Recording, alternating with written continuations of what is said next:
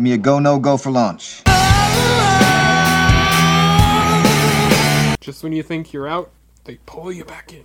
I was gonna say something that was not true. I, I don't know why we do these. Let's make film history.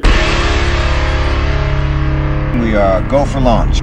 Welcome back, everybody, to the Almost Sideways podcast. This is episode 103. We are recording on Sunday, December 6th at 5 o'clock p.m. Pacific time. I'm your host, Terry Plucknett. Thank you so much for joining us. Joining me, as always, Todd Plucknett, Zach Saltz. Guys, I want to start off by throwing something at you that I, we've been meaning to mention for a couple episodes now, and we keep on forgetting, so I'm going to start it off. Uh, we got a great uh, some great comments on our on our hundredth episode Sideways deep dive, and we had one from another huge Sideways fan that said that gave us a trivia question that said that at some point in the movie there is a beer involved, and he asked us when it happened. And I honestly have no idea what the answer to that is. Do either of you know where beer pops up in Sideways?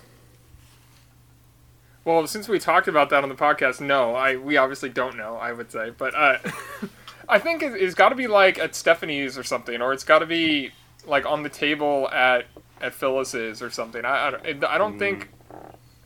I don't think it could be anywhere else because I, I feel like I could see Stephanie sipping on a beer at her house, but I can't I can't say for sure. My guess would be the hotel kind of lounge where Jack reveals that he wants to marry Stephanie. because but we talked about that. That is there is nothing but wine in that place. They have the wine Yeah. glasses up over the bar, even like it's Possibly. But doesn't it feel like there should be a be- beer in that scene? It does. It May- does. Maybe it's at Cammy's because I mean, those people don't drink wine. That's a good call, man. But I don't know. Or maybe I've it's never at the re- it. maybe maybe it's at the restaurant we meet Cammy. Past the Buffalo. Hmm. Yeah. Yeah. Yeah, because they don't order drinks, as far as I as far as I can recall. But if it's like a specific beer, like he said, what kind of beer is it? Like that that wouldn't just be something you'd get on tap at a restaurant. You, you're be- looking at a it must be can. bottle that you see somewhere. It's Or not, at the it's bar, not in you Miles' see the tap. classroom.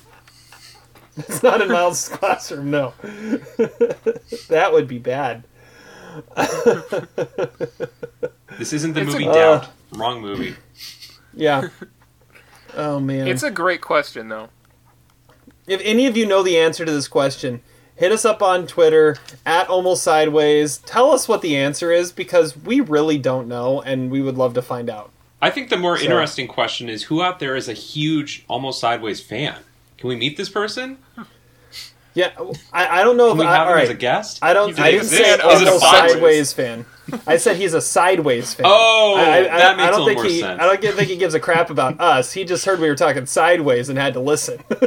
well, we can have him on too. Why not? Why not? Right? Or her. Uh, yeah, if nobody can figure it out in the next like two weeks, we should uh we should find out uh, if we get this guy on the podcast because I mean, I mean, or or we're just gonna end up watching it again. Like, one of us will watch Sideways again before the end of the year Yes, for to sure. figure this out if we don't know the answer yet. and then it'll All be right. like playing Grand Theft Auto Vice City where you have to look for the, all, all the little things. It's like you're gonna be stopping it at every point, just like looking at every corner. Where's that beer? That's what I would do. Yeah. Or maybe it'll be Oh, like yeah, yeah, yeah. the Mulholland Drive DVD when David, you know, Lynch tells you, you know, the seven clues to this movie. Locate the beer somewhere. It's very meaningful. Uh, yep, yep, exactly, exactly. Uh, yes, it, it'll be the Easter egg of uh, of Sideways from now on. And and then once we see it, we'll never be able to unsee it. Like that, will that scene will be the beer scene. Like from then on. Yep. All right. Well, uh, well, Zach, what are you drinking today? Uh, I'm drinking my favorite holiday beverage, which is an eggnog and Kahlua. And if someone out there wants to name this beverage, um, you can. It's making uh, an appearance on this podcast uh, like it does every December. So cheers and happy holidays. Nice. Very nice. I, I like it. I approve. I approve for festive festive beverages. Todd, what do you got? Uh, I'm drinking the Lone Hand Tennessee Sour Mash Whiskey, which is just, I mean, it's just good. It's got a little bit of sweetness in there, so this will be fun. I like that I'm not the only one drinking liquor this time. Yes. Well, I've got beer, so I've got my grenade filled, and uh, I went I went to Ridgewalker, and um, I I was really excited because they had one of my favorite beers on tap. Uh, that it's not a Ridgewalker beer, but uh, out of Elysian they had Space Dust on tap. Nice. So so I had to get some Space Dust, and so that's what I'm drinking today. So uh, I'm excited. I'm ready to rock. So What is cheers. that? Twelve point something percent. Uh, Space Dust is like eight point four.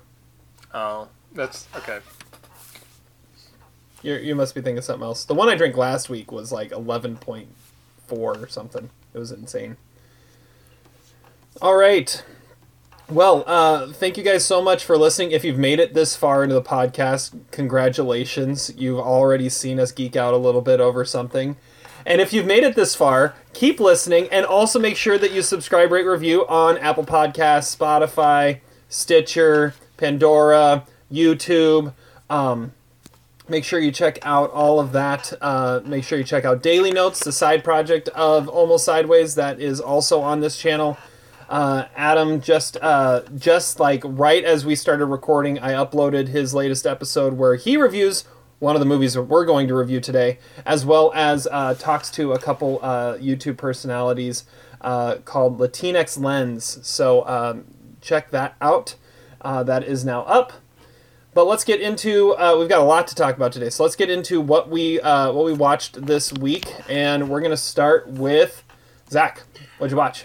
All right, this week I watched the one and only film that, as of 2020, is the only international film, best international film nominee from the country of Vietnam. And this film is The Scent of Green Papaya from 1993, uh, directed by Tran Anh Hung. And I apologize if I'm butchering that name. Um, I think he's made. He must be the most prodigious Vietnamese director because I've actually heard of some of his films. He made uh, Cyclo and The Vertical Ray of the Sun, which were kind of like New Yorker sort of niche indie uh, art films in their early 2000s. Um, the Scent of Green Papaya tells the story of a Vietnamese servant girl named Mui, and she's sent to live with this more affluent family in Saigon in the early 1950s in Vietnam and uh, she works for them as basically this sort of house girl and servant. Um, what's kind of interesting about this family is I think part of the reason they take her in is because they had a young daughter of their own that died. They also live with the husband's um, mother, who lives in the kind of apartment or loft area above them. Um, this is a movie that is um, also a French co-production. It's a beautiful movie to watch. Absolutely stunning visuals, uh, very elegiac. Uh, you know, there, there's not a whole lot that happens in the story. It mostly just kind of covers this girl as she grows from you know a preteen into a young woman in her 20s, and she's always working in this kind of dom- domestic servitude. Um, and in that way, it's a little reminiscent of Roma. Um, it, it doesn't quite have um, the sort of precise uh, critis- critique of class warfare that you would maybe see in a movie like Parasite, but um, it is a really interesting movie. It's a little slow paced, um, but again, it kind of puts you in the mood. It takes you to a different time and place. There's no mention at all of the Vietnam War or the French um, involvement in, in Vietnam, which is sort of interesting. And you know, the the second half of the movie kind of charts this girl's uh, growth in a more kind of conventional movie format. Um, in terms of narrative. The move, whole movie was shot on a giant set, which looks a little fake, but I think it's kind of interesting. I give it a solid three stars. Um, I want to watch more Southeast uh, Asian cinema, and uh, this is a movie that, again, is historic for its Oscar nomination, but also was a big hit at Cannes and got a lot of uh, rave uh, reviews in the early 90s. So it is currently available on Kanopy. Well worth your time. Sort of a different change of pace movie. Nice, nice. I like I like that niche. I, I just you should just start um, reviewing just like foreign Oscar nominees. Yeah, that should yeah. be your thing. Yeah, if you like ASMR videos, probably a good one to pick. If you want to fall asleep to something without feeling too guilty about it, it's a very calming, soothe, soothing movie, which in 2020 we need more of. All right, all right, good.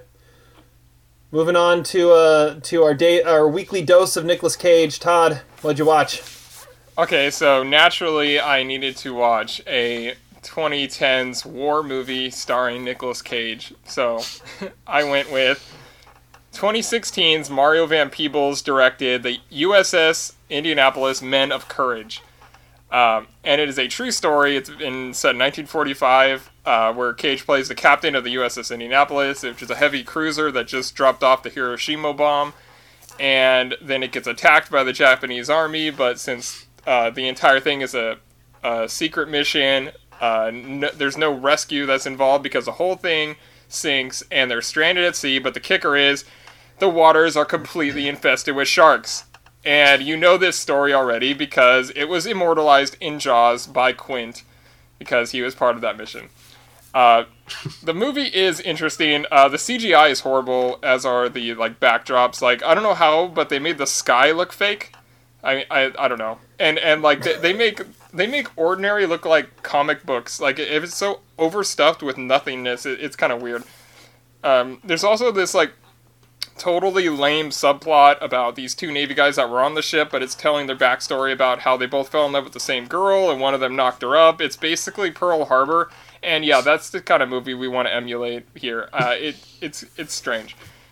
Uh, it starts out with like this chaotic action sequence, and we have this romance budding, and then we have like scenes in the Pentagon with and with uh, discussing what Truman needs to do next, and we have these like horror elements with the sharks understandably, there's like serious mood swings, uh, tonal disasters. It, it's it's kind of a mess. But I really do like Cage in these kind of military settings. I think Wind Talkers is sort of uh, unfairly maligned. I in, in, this movie he's subtle, but he's like confident. He has like voiceovers that remind you of his character in like National Treasure or something like that. You actually buy him as being the boss. It feels important, and but it meanders a lot it thinks it really thinks it's like this like band of brothers level war epic. It is a heroic story, but I don't know why it had to be told like this. I I blame Van Peebles because he has shown nothing but mediocrity since he made Badass. I, I've given it one and a half stars. It will not be on my top five uh, war movies of the 2010s list. I have it number 67 on my cage scale between Arsenal and Amos and Andrew. USS Indianapolis Men of Courage, a long title and a long movie. All right. All right. I had no idea that movie existed. I'd never heard of it before. I, I, it's, I think it's on Netflix. It must have been almost like a straight to streaming because I remember that seeing the the poster of that movie like for the first time after it was already on video.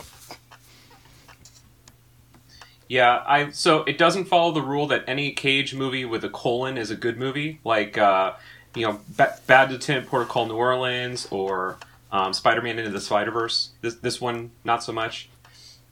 No, no, th- this would be on the lower scale of that. Wait, I mean, yeah, but that that is an, that is interesting. I'll have to I'll have to see how many of those there actually are. Vengeance a love story. oh yeah, my yeah the, the the first Cage review on this podcast. Yes, exactly. uh, awesome, awesome. All right. Well, I'm continuing my look uh, at uh, anniversary movies. Uh, for my review, I'm, I looked. I've got five movies left on my list, so I may have to double up a couple weeks uh, coming up to get through the whole list. But it's been it's been a lot of fun. There's only been one movie so far I haven't been able to find, so uh, so that's been good. So this week I'm going back to 1990, and so here here's your little bit of trivia to start off. 1990. This film was nominated for five Oscars, winning one and one of those Oscars was Best Foreign Film. It was nominated for Foreign Film as well as four others. It did not win Foreign Film, it won something else. Cyrano de Bergerac? Cyrano de Bergerac, yes. Nice. It won. It won Best Costume Design. Uh, was nominated for Best Actor, uh, Best Art Direction, Best Makeup, and yes, Best Foreign Film uh, as the France submission. Yeah, so Cyrano de Bergerac, uh, directed by Jean Paul Rappeneau, uh, starring Gerard Depardieu as the titular Cyrano. Uh, and it's the classic story. Uh, I know I read this in high school of, um, of a man with a gigantic nose. And uh, he feels like he is completely deformed because of this. And he falls in love with this girl and this but this girl loves somebody else and that person loves loves her as well and so he decides to try and kind of be matchmaker in a way because the guy she's in love with he's like an idiot. He's a simpleton. He can't talk. He can't think really well. And she is this very high, highbrow, high thinker, and would and that's one of the things that he loves about her, and that's what he is. So he writes the love letters for her or for him to give to her. Uh, there's the famous the famous scene in it is when um, is when you have an almost like Romeo and Juliet moment where the girl's on the balcony and the and the man is down below, and Cyrano is under the balcony feeding him the lines to say.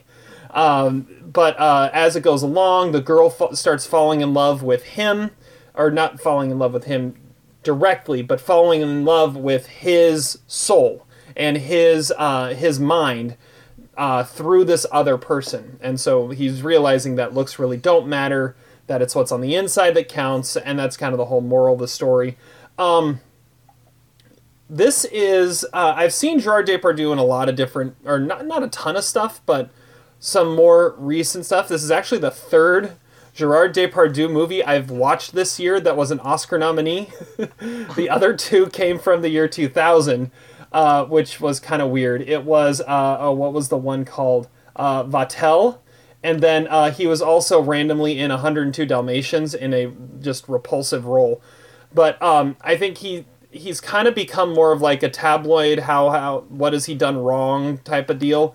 This was Gerard Depardieu in his element and about and as as good as he possibly could have been. Um, this is, this is like the role he was born to play. He was perfect. He was perfect, and he totally earned his Oscar nomination. And um, and so looking at him here, it's like now I understand why Gerard Depardieu was a big deal because if this is what this is him at his peak, I I get it. Um, the the the story, like I said, it's a classic story that's been told many times. Uh, this does a fairly good job at it. There's some battle scenes that are pretty hokey and pretty corny uh, that don't really hold up very well. Um, and uh, I I was ready to you know it, say it's a great adaptation until the last scene. The last scene like ruins the whole movie, and it and it goes on way too long, and and it's just it it needed. I mean, you need that little it needs to be there, but not like that. It was like comically bad and ruined the vibe of the entire movie. Uh, so that dropped it. I'm giving it a I'm giving it two and a half stars. I really wanted to give it three stars, but man, that ending was bad. It, it was just and it was just like the last last like ten minutes because the last scene took ten minutes, um, and and it needed to be like two. It did not need it. It, it focused on the wrong. It focused on the wrong things I didn't like it. The, the ending ruined it. Ruined it. But other than that, I mean, it's Cyrano. It's it's a solid story. And yeah, Gerard Depardieu in his element in that movie for sure. Have either of you seen uh, this adaptation of Cyrano? I've not. I have not seen that one. No. Like I said, it, it's good until the end. I mean, yeah. Terry, you should see Jean de Florette. That's Jean, that's Gerard Depardieu's best role. That was made a few years earlier. That was Oh, yeah? yeah. He plays a hunchback in that movie, but he's very good. So so he's only good if he's deformed. Got it. Yeah, that's sort of like his niche. That's his niche. That's his niche. Uh, playing playing the deformed man with the heart of gold. Yeah, that's Uh. actually his role in Jean de Florette too. So yeah, perfect. Well, I, I'm sure if he's the main character in the Hunchback, that's the only way those that character is could be portrayed. All right, so that's what we've been watching. Now let's get to our featured reviews. I love this movie so much. I did not really like this film at all. this is the most Zach movie ever made. You got to see it. Movie reviews. Yes, I said reviews because we have two of them we're going to be talking about, and we are starting. And and I mean, this is we're in December now. Now we're getting in heavily into Oscar season. Even though for some reason we still have three months of Oscar movies to worry about before we get to uh, before we get to uh, the the cutoff because they're going to the end of February now. Uh, but I mean, th- I feel like the month of December there is just chock full of great movies that we're going to be talking about all through the, the the season leading to the Oscars. And the first one we're going to talk about is one of the big heavy hitters that came to Netflix this weekend. It is Mank. Mank, It's Orson Welles. Of course it is. I think it's time we talk. What is it the writer says? Tell the story you know. Hello, everyone. Make yourself to home, Mr. Mankiewicz, or shall I call you Herman? Please call me Mank. Mank. Mank. Mank. Mank? This is Herman Mankiewicz, but we're to call him Mank. Mankiewicz. Herman Mankiewicz, New York playwright and drama critic, turned humble screenwriter, Mr. Hearst. This is a business where the buyer gets nothing for his money but a memory. What he bought still belongs to the man who sold it. That's the real magic of the movies. Thunder, lightning, blood, fire, religion. Help! Someone save me! All in one film. That's director proof. That's why I always want Mank around. I hear you're hunting dangerous game. God bless William Randolph Hearst. Ready and willing to hunt the great white whale? Just call me Ahab. Do come in. At this rate, you will never finish. You said 90 days. Well, said 60. I'm doing the best I can. I've put up with your suicidal drinking, your compulsive gambling, your silly platonic affairs. You owe me, Herman. Who do you think you are? You're nothing but a court jester. What I want to know is what you think of it. It's a bit of a jumble, a collection of fragments that leap around in time like Mexican jumping beans. Welcome to my mind, old sock. Him, I get. But what did Marion ever do to deserve this? It's not her. Not all characters are headliners. Some are secondary. You pick a fight with Willie, you are finished. Mayor can't save you. Nobody can, especially the boy genius from New York. I removed any distraction, eliminated every excuse. Your family, your cronies, liquor. I gave you a second chance. You cannot capture a man's entire life in two hours. All you can hope is to leave the impression of one. Why Hearst? Outside his own blonde Betty Boop, you're always his favorite dinner partner. Are you familiar with the parable of the organ grinder's monkey? uh, directed by David Fincher, written by uh, his, I think it's his father, Jack Fincher. Uh, and Zach, I'm going to go to you first to tell us all about Mank and what you thought. Okay, so Mank is the, like Terry was saying, the latest film by David Fincher. It's his first film since Gone Girl. I think there's a lot of excitement kind of surrounding it. Fincher's one of those kind of last directors who still hasn't been recognized by the Academy. This may be one of his um, big chances of maybe picking up a best act, a best director Oscar for it. Uh, the film tells the story of Herman Mankiewicz, who was the writer of Citizen Kane and oftentimes people you know see uh, Welles's name as the writer and just assume that he's the the author of it too. Um, but the film Mank tells a completely different story. It kind of uh, does this sort of um, parallel narratives between um, present day in the I think late 30s or maybe 1940 when um, Herman Mankiewicz is in Victorville, California. Um, and he is recovering from an automobile accident and he's very hungover and he is transcribing this script that has been assigned to him from the Wunderkind Orson Welles working from the Mercury Theater. And then it flashes back to where Mankiewicz gets a lot of his inspiration from the story, chief for for the script, chiefly his uh, relationships, his kind of up and down relationships with this va- vaunted inner circle of Hollywood elites, most notably. Uh, uh, Louis B. Mayer, head of MGM, as well as uh, uh, William Randolph Hearst, who of course is you know modeled, uh, you know, uh, Citizen Kane is modeled off of um, William Randolph Hearst. Um, the movie is shot in black and white, and it makes no bones about um, being a movie purely for lovers of Citizen Kane. If you haven't seen Citizen Kane, um, you're probably not going to get a whole lot out of this movie because there are a lot of intertextual references in some of the shot selections, and I think um, Jack Fincher's screenplay tries to draw these parallels between Herman Mankiewicz and the Kane character himself as this kind of tortured individual. The movie does uh, an interesting job also of showing how much of the inspiration for the script of Citizen Kane actually came out of um, this ordeal of the 1934 uh, Cal- California gubernatorial race between Upton Sinclair, who was this very progressive left wing sort of rebel rouser, muckraker journalist turned governor, uh, gubernatorial candidate, and the more mainstream Republican candidate, and how the the, the studios basically started to forge um, fake advertisements in order to suppress the voice of the people represented by Upton Sinclair. Um, I'm sad to report I found this movie to be a mess. It was all over the place. Um, first of all, I, I, had doubts going in because I feel like the debate over who's really the author of Citizen Kane is a very passe debate. It was, you know, even going back to 1970, scholarship by Pauline Kael um, shows that, you know, it's a much more complicated uh, story than, you know, and I don't think anyone thinks that it's entirely the product of Orson Welles. And I also think that there are better sources on this su- subject, particularly um, the Battle Over Citizen Kane, the documentary, and the TV movie uh, RKO 281. What this movie does that differentiates itself from those other two is that I think what David Fincher would say is that it's not so much about the making of Citizen Kane and more about how Herman Mankiewicz was exiled from Hollywood. And it tries to paint this, you know, this picture of 1930s Hollywood as not as rosy as people would believe. I don't really think, though, anyone thinks that 1930s Hollywood was was very glamorous.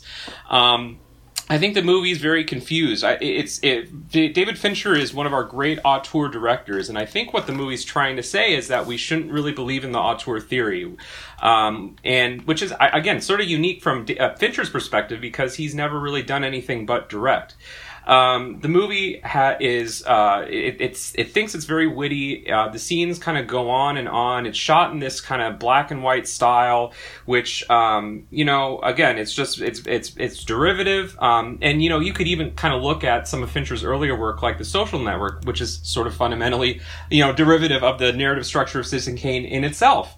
Um, and this movie, I think, resembles a lot of The Social Network in the whole idea of Mank being someone with a lot of power, a lot of elite uh, sort of privilege, just kind of wielding his revenge against people who have sabotaged him in personal relationships. I think Mank comes off as a jerk. I don't really have a lot of sympathy for the character. I don't know if we're necessarily supposed to have sympathy for him, but I think we are because he's this person who stands up to these powerful people who are trying to suppress uh, the populist vote for, um, you know, Upton Sinclair in the 1934 election. I think that whole strand of the movie is convoluted, and I'm not really sure what what they're really what David Fincher's trying to say in that that that strand of it. Um, I found this movie boring. I thought Gary Oldman's acting was over the top. Amanda Seyfried's getting some Oscar attention for this movie. I think she's probably the best part of it, but it's sort of an unremarkable role that we've seen in other movies.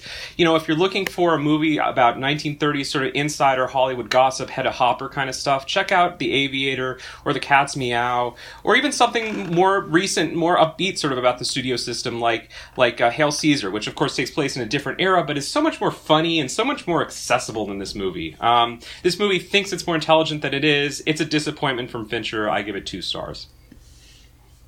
All right. Two stars from Zach. Todd, what do you think about it? Uh, it's I I mean I, I agree that it's it's mixed. I, I guess I'll just go into what uh, all the things about it. Like uh, I agree about the black and white. It seems off. It looks beautiful, but it just seems off. And then he has like these random like winking at the camera things, like these uh, fake cigarette burns, like which was awesome in Fight Club. But here it just it just seems so cutesy. Uh, something that I never expected Fincher would do. I, it's kind of weird.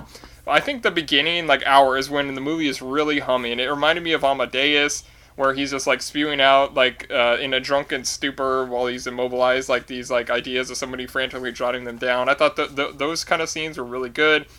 Then it becomes something else which i think is less interesting. He the the character of mank is just so snobby and everything is portrayed from his perspective so everybody else is seen as being annoyingly beneath him. Like his brother especially Welles, which is kind of uncalled for, and then all the women. Every, he just acts like he's so above everybody else, and it really is kind of annoying. But he does do a good job. But I mean, the movie had to be written for Kevin Spacey. Uh, there's so many similarities between him and Frank Underwood that I thought I, I thought uh, watching Spacey in that role would have been something amazing. But I mean, Oldman still is good. and He's probably going to get nominated. Seyfried, uh, Anna Seyfried absolutely jumps off the screen. She, I, I think she looked like a young Madonna. Uh, she's she's really good in this movie. But the movie is very inside Hollywood, and that's hard to gauge how the Academy will actually look at it because movies like, you know, uh, Singing in the Rain, Hitchcock, What Just Happened. Like these are all basically completely ignored. But this movie is really like self-aggrandizing, which might actually increase its chances because it makes it feel like more snobby Academy kind of thing. And the movie also had like tonal issues. Like it's really cutesy and quirky randomly and sporadically. Like you get like this really contentious argument about Upton Sinclair, and then the very next scene, like it, it rolls into Marion Davies screaming at monkeys at a zoo. I, I it, it really could never find it, it, the the tone that I think it really wanted. The the movie is really most similar to Benjamin Button from Fincher because it's really this immediately feeling like a classical kind of movie. Uh, it's really romantic and a throwback and obsessed with its own ideas. But I don't think Mank is as interesting of a figure as he needs to be. I wanted more Orson Welles. I wanted more Kane. I wanted more of the like behind the scenes kind of stuff. Seeing Mank and what what makes him tick is interesting, but it's not. But that that's a completely different movie, and that's not how the movie was built. Uh, it, it tries to find this balance between being like romantic and funny and like noirish and being political and intellectual. I think it's probably his least accomplished work since Alien 3, which was his debut, but I'd still be thrilled if he won Best Director. It wasn't what I was expecting, and I watched a good chunk of it again just to be sure, and I, I, I do appreciate the movie, but I don't like how it was like capped off with this like kind of bullshit like the last dance style like settling of old scores kind of thing it really seemed kind of amateurish but I, I mean the movie does have a really good first hour really similar to benjamin button in that way and i'm giving it three stars it's uh it's kind of a disappointing three stars but i i, I did still enjoy the movie nonetheless All right. I yeah, I'm kind of in a same similar spot as you are, Todd. I I'm I'm debating whether to give it two and a half or three. Um, right now, I've got it at three. Um, I and I really want to rewatch it. Uh, but my my biggest thing, I I all everything you guys are saying is is right on. I I started the movie and I was like, this black and white, it looks cool. The vibe of it looks cool. The score by um, by Trent Reznor and Atticus Ross sounds awesome, and it it was so different than anything else they'd ever done, and it fit the time, and it made it this just awesome noirish feel. Um, and then some of the camera angles, the sound design they did to make it sound just it just sounded old but new. It, it I I loved it, and then after you get old, and then then you get to you know uh, Oldman's gonna do his thing. Um, let's see here. Uh, what's his name? Um, uh, Tom Burke, who they have playing Orson Welles, is a dead ringer and has the voice down down flat, and it's like this this dude is awesome. And then once you get past like the first fifteen minutes, and the the the shine of the you know the unique filming style starts to wear off, and you start to dig into the story, it's like I, it couldn't hold my attention. There, there just wasn't enough there to, to keep me interested, and uh, and I was I was having trouble keeping going, and I was kind of bored with it. So, uh, so for for the technical achievement alone, that's why I've got it at three stars right now. And like I said, I want to watch it again, and I kind of had a similar feeling to what you did, Todd. But I just didn't have the time to go back and watch it again, uh, any any more of it before we did did our review here. But um, but yeah, I'm giving a very a very disappointed, tepid three stars simply for the technical achievement of it. But um, yeah, it's not necessarily a movie that uh, that you you go into and are and and get some great Hollywood entertainment. Like like Zach, like you were saying, there's so many other movies about the the film industry and that uh, are much more entertaining and much more enlightening. And and this, I, I feel like I feel like it either needed to be directed by someone other than David Fincher, or Fincher needed to he, he was too close to it. Right? His dad wrote this wrote this script. He's been holding on to this script for over 20 years trying to get this film made. He uh he either needed to let it go and let a fresh voice tell it, or he needed to give the script to someone like like his buddy Aaron Sorkin and say I need you to bump this up. I, th- I feel like like he was too close to the source material and it was so much a passion project that he let the overall product suffer so that he could make sure his father's message remained pure. I, I kind of feel like so. I mean, he needed he needed some help to to bump this up and boost this up and make it a better movie, and he didn't do that. So what I find interesting is that that's the exact kind of feeling I had watching Roma. I, I feel like it's a really similar kind of thing, and I, I was I, I give a very similar review to Roma. I know you guys both loved it, but I mean I feel like it's the same thing. It's it's a director who this is their passion, and it's but it's not what we have come to know and love about that director. So it's like why are you making this movie? That's the movie that he wants to make, but it's not the movie that we actually want him to make. So I don't know. I I, I think, but I think it could be treated very similarly. It could lead the Academy Awards and nominations and probably only win maybe one or two, including Best Director, out of respect, sort of. But well, I, I'd say what the one difference there is Roma. I feel is very easily accessible though. Like anybody can watch Roma and connect with the characters in it. Um, you have to be like deep into Hollywood history and be a Citizen Kane expert to really connect well with this movie. I feel. Yeah, I would also say that like Roma is topical. Like Roma is about I mean, maybe not as explicit as say Parasite, but it's about you know class divisions and it's about um, socioeconomic divides in society, which is a pertinent topic. I don't think this movie is very relevant. I don't understand the need for it to get made, which is why it's not surprising to hear that this script had been sitting on the shelf for so long and Fincher's been trying to make this movie for 25 years. I mean, he originally wanted to make it with Kevin Spacey and Jodie Foster. I mean, that should say something. And, you know, I think that in, you know, uh, Spacey was actually attached.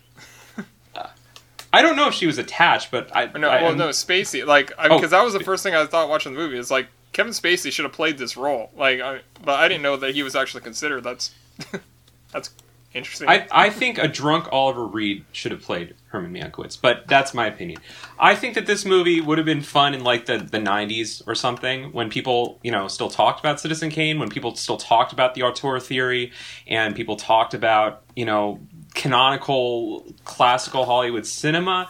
I, I just don't feel like that's a real that, that that's a I mean the people that like Terry was just saying if you are uh, if you are a Citizen Kane classical Hollywood fanatic you're going to find a lot of flaws in this movie okay this movie actually a movie that uh, was sort of similar to it was um, Oliver Stone's W in the sense that there were a lot of lines in this movie that are incorrectly attributed. Like, for example, there's a line that Louis B. Mayer says that uh, Samuel uh, Goldwyn actually said. And there's another scene where Louis B. Mayer says everyone has to take a pay cut. That didn't occur in the movie when it actually occurred. And of course, they, that's nitpicking stuff that, you know, critics have been pointing out about this movie, and you don't notice it as you're watching it. But I think that it, it speaks to a larger problem, which is that as as as finite and as polished and as perfectionist as David Fincher is in terms of the look of this movie, it doesn't. It, it's not reflected in the other aspects of this movie, like this the the character development, the emotional connection, and the sort of again political or social relevance for today is just sort of missing in this movie, and that's been a criticism of other Fincher movies too. But like this time, I'm just not. I'm not sure what the point is, and I'm especially baffled by the last scene of this movie, which I think seems to say that um, you know, uh, this was all about an Oscar win, and you know, this footage kind of at the end that he's blending in with the. I mean, I, I feel like that's some sort of message about the fabricated political messages in the 1934 California governor's campaign that I think this movie tries to make a big piece. Like, I feel like that's going to be the big Oscar campaigning moment. Is that you know. Mankiewicz was someone who championed the, uh, the, the the little people, the um, you know the Bernie Sanders supporters of the of the 30s, and he was he was a socialist and he wanted revolution. And again, that's just such a it's he- it's it's simultaneously ha- heavy-handed and underdeveloped in this movie, and it just seemed uh, almo- it seemed irrelevant. It seemed like a digression rather than an actual like rationalization about the character's motivations. if this screenplay gets nominated, which it could, I, I, I see it. I see a potential that it could get nominated. Um, if it gets nominated, does a posthumous Oscar 17 years after someone has died is that like the the longest like break from death to Oscar nomination like ever? well, August Wilson for Fences, right? That was Oh, did what did he actually get the the nomination for Fences? I forget. I, I think or was so. it just adapted from August Wilson's work?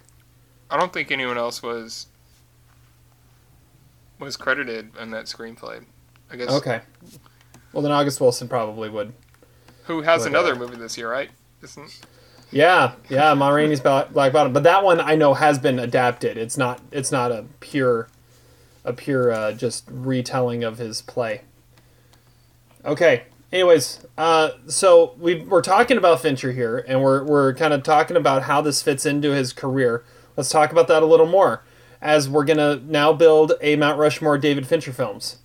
Um, and I think from hearing what we just said, I think it's pretty safe to say Mank is not on it. August Mank Wilson died in 2005, so you're still right then. Potentially, yeah, yeah. All right, all right. So, uh, anyways, so we're so let's let's build our our David Fincher Mount Rushmore here. Um, before we start, do we have a non-negotiable? I feel like we could. I mean, do we want to say Social Network is our non-negotiable, agreed upon consensus? Yeah, because then it, otherwise it would be Todd's pick, and Todd Todd should get Todd should have more of a challenge with this. Yes, I agree. I agree. Okay. All right. And we So- all, and we all love the Social Network, so I think that's that's fair. Yeah. Even I- though I- you I just think called it it, is too. derivative, you bastard. You stole my idea. If you'd invented the Facebook, you'd invented it. That's what you should have said. Uh, all right. Um, so Todd, I'm going to you first then. Uh, social network is up. What's your what's your uh, what's your submission? So, uh, what are the parameters here? Are we just doing films? I would say directed films. So, House of Cards does not count. Um.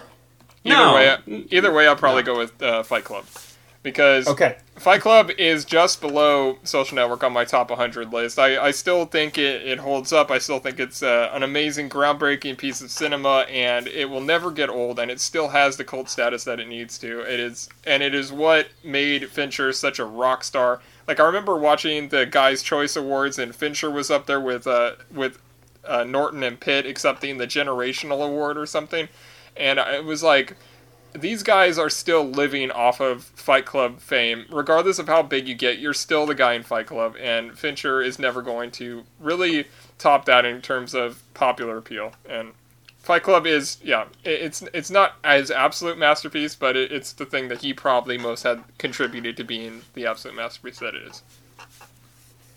It, it was it was from what I, I haven't read it, but it, from what I've heard, it was an impossible book to adapt. That they found a way to adapt, and for and Fincher that that early part of his career was so defined by those mind bending thrillers, and and I yeah, and Fight Club is it was like the quintessential one. So, good pick, good pick.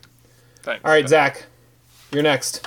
I would not call myself a David Fincher fan. Um, I don't love Fight Club. I don't love um, some of his other well-known movies. Um, I think he's a, he's really funny to listen to in interviews. Um, if you ever watched that documentary about the the, cre- the transition from film to digital, uh, side by side, narrated by Keanu Reeves, he's the MVP of that movie. He's like fantastic to listen to, and he swears a lot, which is great. He also did a really funny Q and A with Mark Harris um, that just got published a couple weeks ago online. That's that's just really awesome. He seems like a really nice guy. I just don't love his movies for whatever reason. I like his music videos. That was going to be my gimmick pick, like Todd picking uh, House of Cards. But if we're sticking to his movies, for me, it's no question. It is Seven, the first movie that really launched his pop uh, his popularity. Um, I haven't seen Seven in a while, but I do really like Seven. Um, it again takes uh, what is a I think one people one pe- reason that people liked it so much is that it took a very like worn genre that had been done a million times over and made it something fresh and creative, and not so much out of you know um, shock value or gore, even though there is a lot in that movie, but more about the kind of relationship, the, the the interesting relationship between Morgan Freeman and Brad Pitt in that movie. That's sometimes funny, sometimes a little bit competitive. Um, two great performances from two great actors. Um, and uh, you know, just an unpredictable movie that I think holds up pretty well, and again, established Fincher as someone that had a distinctive voice and unique visual style. All right. So Terry gets the hard pick of choosing the one that isn't one of his three established Gosh. masterpieces. Yeah. Man, what? A, oh gosh. Um. Well, I kind of want to go something a little different too, because I, I mean, you have that, like I said, that early career. You had Seven. You had the game, which I think is is underrated, Agreed. simply because it came between Seven and Fight Club. Um, and you had Fight Club. You had Panic Room, which was probably the le- the least of the that early, you know, psychological thriller segment. And then he hit this other point in his career where he he did some really interesting stuff. Um, that is really good. I hmm. What I find But most see, interesting about Fincher is that like he has that i every movie seems like a Fincher movie, and yet he like Zach was saying earlier, he's not the writer at any point, but every movie still feels like him, and which I feel like he's drawn comparisons to himself and Orson Welles in that way. Like he was he was making himself Orson Welles in that movie, being like, I didn't write this movie, but it's going to become my movie. I don't know. I, I, I don't know that anyone any other director that's like that that never has gotten into writing at any point, but it still has that distinct of an auteur vision. Other than maybe Yeah. Hitchcock. I don't know. That's a good point. I I kind of want to go with Gone Girl, but Gone Girl, what you could say was just his return to what everybody loved about early Fincher, and I kind of want to do something different. I'm gonna go Curious Case of Benjamin Button. Uh, I I love that movie, um, and again we're going Brad Pitt here. Uh, I guess we have three Brad Pitt movies on the Mount Rushmore of, of David Fincher. Um, but uh, it it is it's such a it's such a beautiful and uh, in a lot of ways subtle movie compared to his other films. Um, and and it was in this very different time in, in his career uh, that was definitely the pinnacle of that time was was Social Network. But then he had Benjamin Button. The year before that, he had Zodiac, which again is a very underrated Fincher film. Um, but uh, you, you had very seamless use of some technology and the aging and de aging stuff that you had going on there. Um, and, and it's just a beautiful story and uh, and um, and not it, it was like the first time you watch some you watched a Fincher film like that was definitely a Fincher film yet it did not feel like a stereotypical Fincher film and I kind of love that about it. So uh, so yeah I'm uh, I'm gonna go Curious Case of Benjamin Button with runners up of Gone Girl and Zodiac. No mention of Dragon Tattoo, but and then well yeah and then there's Dragon Tattoo as well but I mean I think there some people would argue is it even the best version of that story of that I don't think anybody that- argues that. But yeah, I mean, it's. I mean, it clearly is. Like the the originals aren't that great, but his his version was was awesome, and that's the first time that he was actually trying to do something that was could be franchised in some way. That he was at a different point in his career at that point, and I think he abandoned those movies for a reason. But I, I don't know. I, I would have been a, yeah. Any other any other of his movies would have been fine with me, other than Alien Three.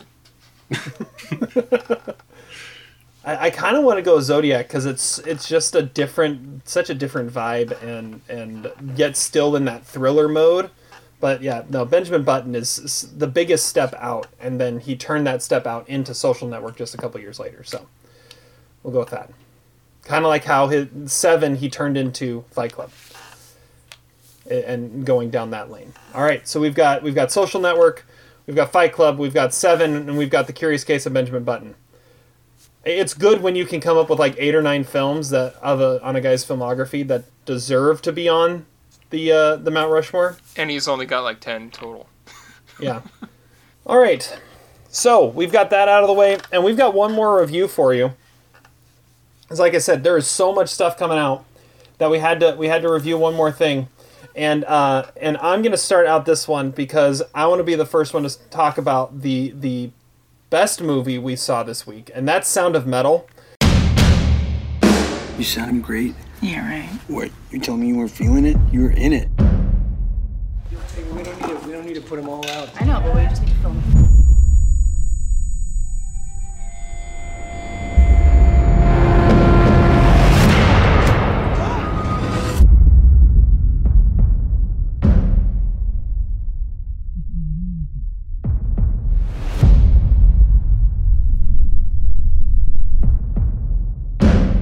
Your hearing is deteriorating rapidly. We'll come back. Till then, Lou, we just keep going, okay? No. Lou, no. let's play tomorrow. Let's see what it's like, okay? I'm gonna be like a click track. You can play it me. You have to me.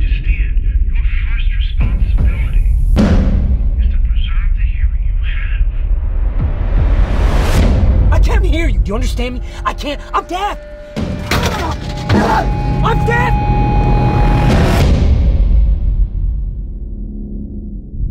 Found a place. I think it's important that you stay here with us right now, Ruben. We're looking for a solution to, to this. Not this. I need you to wait for me. Okay? You're it for me, Lou. You're my heart. You're it for me. Okay? You gotta wait for me.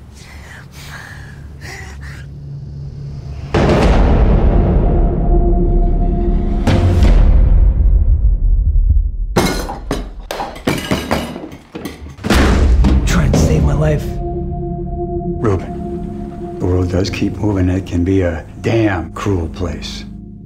But those moments of stillness,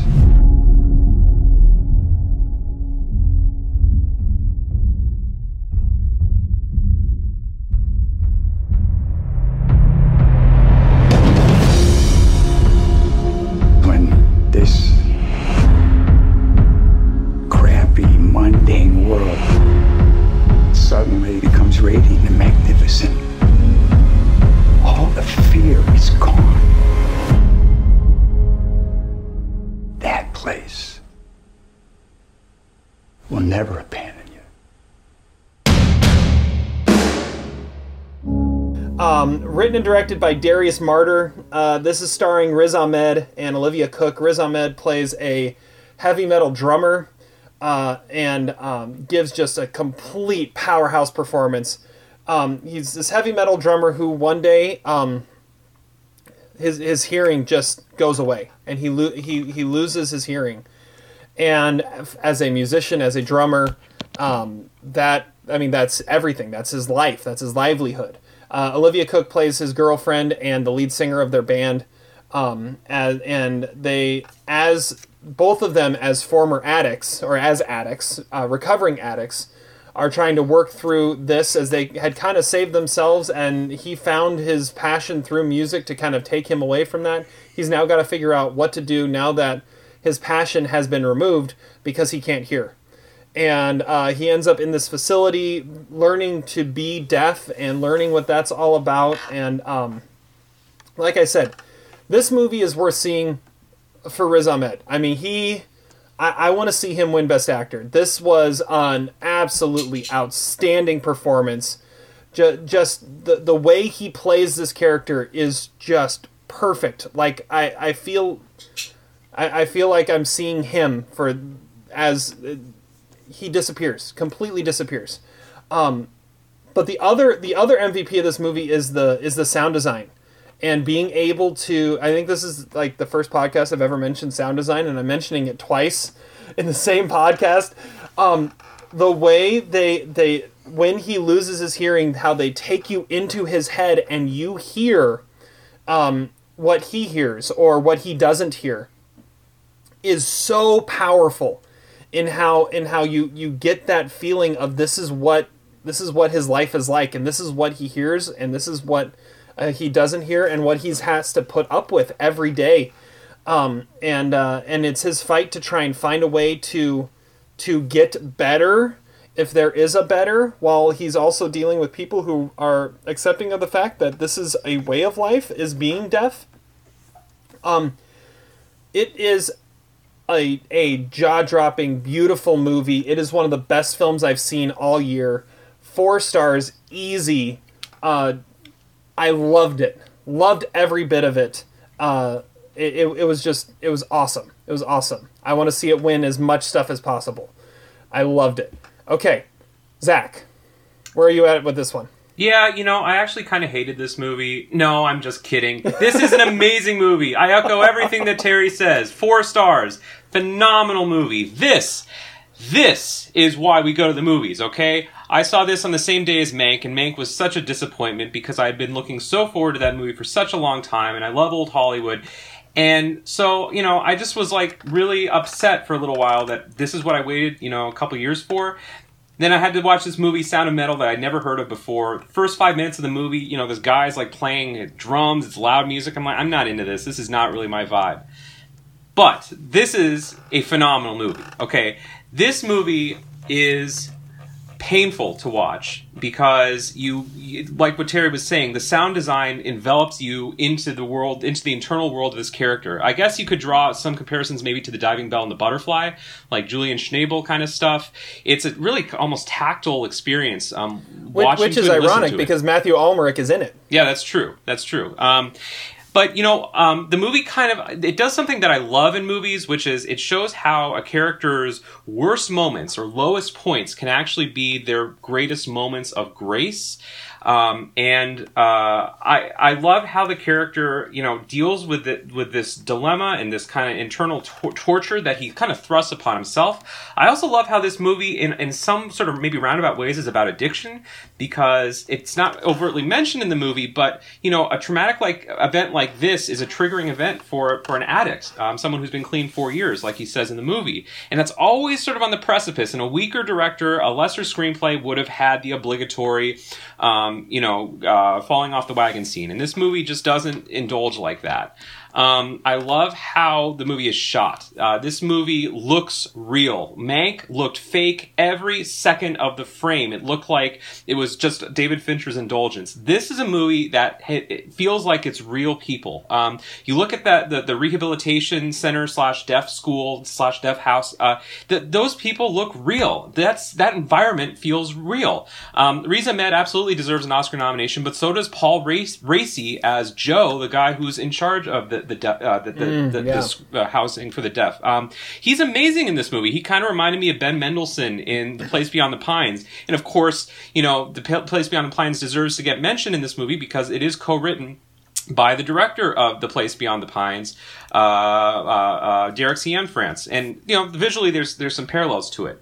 Um, I loved every second of this movie. This was a totally uplifting, amazing movie that, um, again, kind of speaks to like why we go to movies in the first place. It's to it's to put yourself in someone else's skin, to experience the the tragedy, the tumult, um, the uh, uh, obstacles that they have to overcome. I think the way this movie handles it, particularly in the last ten minutes, is so unpredictable, and the last image is just magnificent, and and it doesn't do anything facile. It doesn't it doesn't go the easy route. Uh, yeah, I thought it might be going the easy route in its final part, but it reveals itself to be much more about just hearing loss and more about you know navigating uh, complex uh, relationships with people. And um, I cannot, yeah, I, I echo everything that Terry said. Four stars, one of the year's best movies. Don't let us Right, down, Todd. Todd. Don't let us down. Yeah, we're thrice approved. Um, yeah. Oh yeah, It's this been is how this is long the kind of since we've movie. been thrice approved? Wow. It's been a while. Yeah, this is the kind of movie I was waiting for in 2020. Like, and holy hell, the sound design, like Terry was saying. I, I watched this movie called the Bar- Berberian Sound Studio at one point in 2013, and not since then have I been like ecstatic about that specific part of a movie. But like, I, I cannot imagine how anything else could win an Oscar over this for, especially since it's one category now. It could win both if there still were both, but th- this is winning the sound category. I think I think it's really similar to the wrestler in a lot of ways, and uh, uh, really similar to the writer, like this like spiritual movie about who you truly are after something important has been taken from you, and like that defines your identity. Um, I also think there's some crazy heart in there with the rehabilitation stuff. Darius Marder took over the directing chair from Derek Cianfrance, who had been attached for quite a while, and it almost seems like this was Marder's baby from the beginning because it looks like his brother, I think, was the other screenwriter on the movie and wrote a song for the movie. Uh, it does it does feel like the place beyond the pines at times as well. Like Darius Marder is uh, a director to watch. He's an editor and he became a director for this movie. Riz Ahmed, like like you guys said, he's fantastic. It's the best performance he's ever given. Olivia freaking Cooke is amazing in this movie too. Yes. She um she's come so far since Bates Motel and she's the emotional heart of the movie and I actually think their music Blackgammon is the name of the band. It's like this really legit like acidy heavy gothic metalcore band and I actually would listen to that music. They were like she was legit as a lead singer.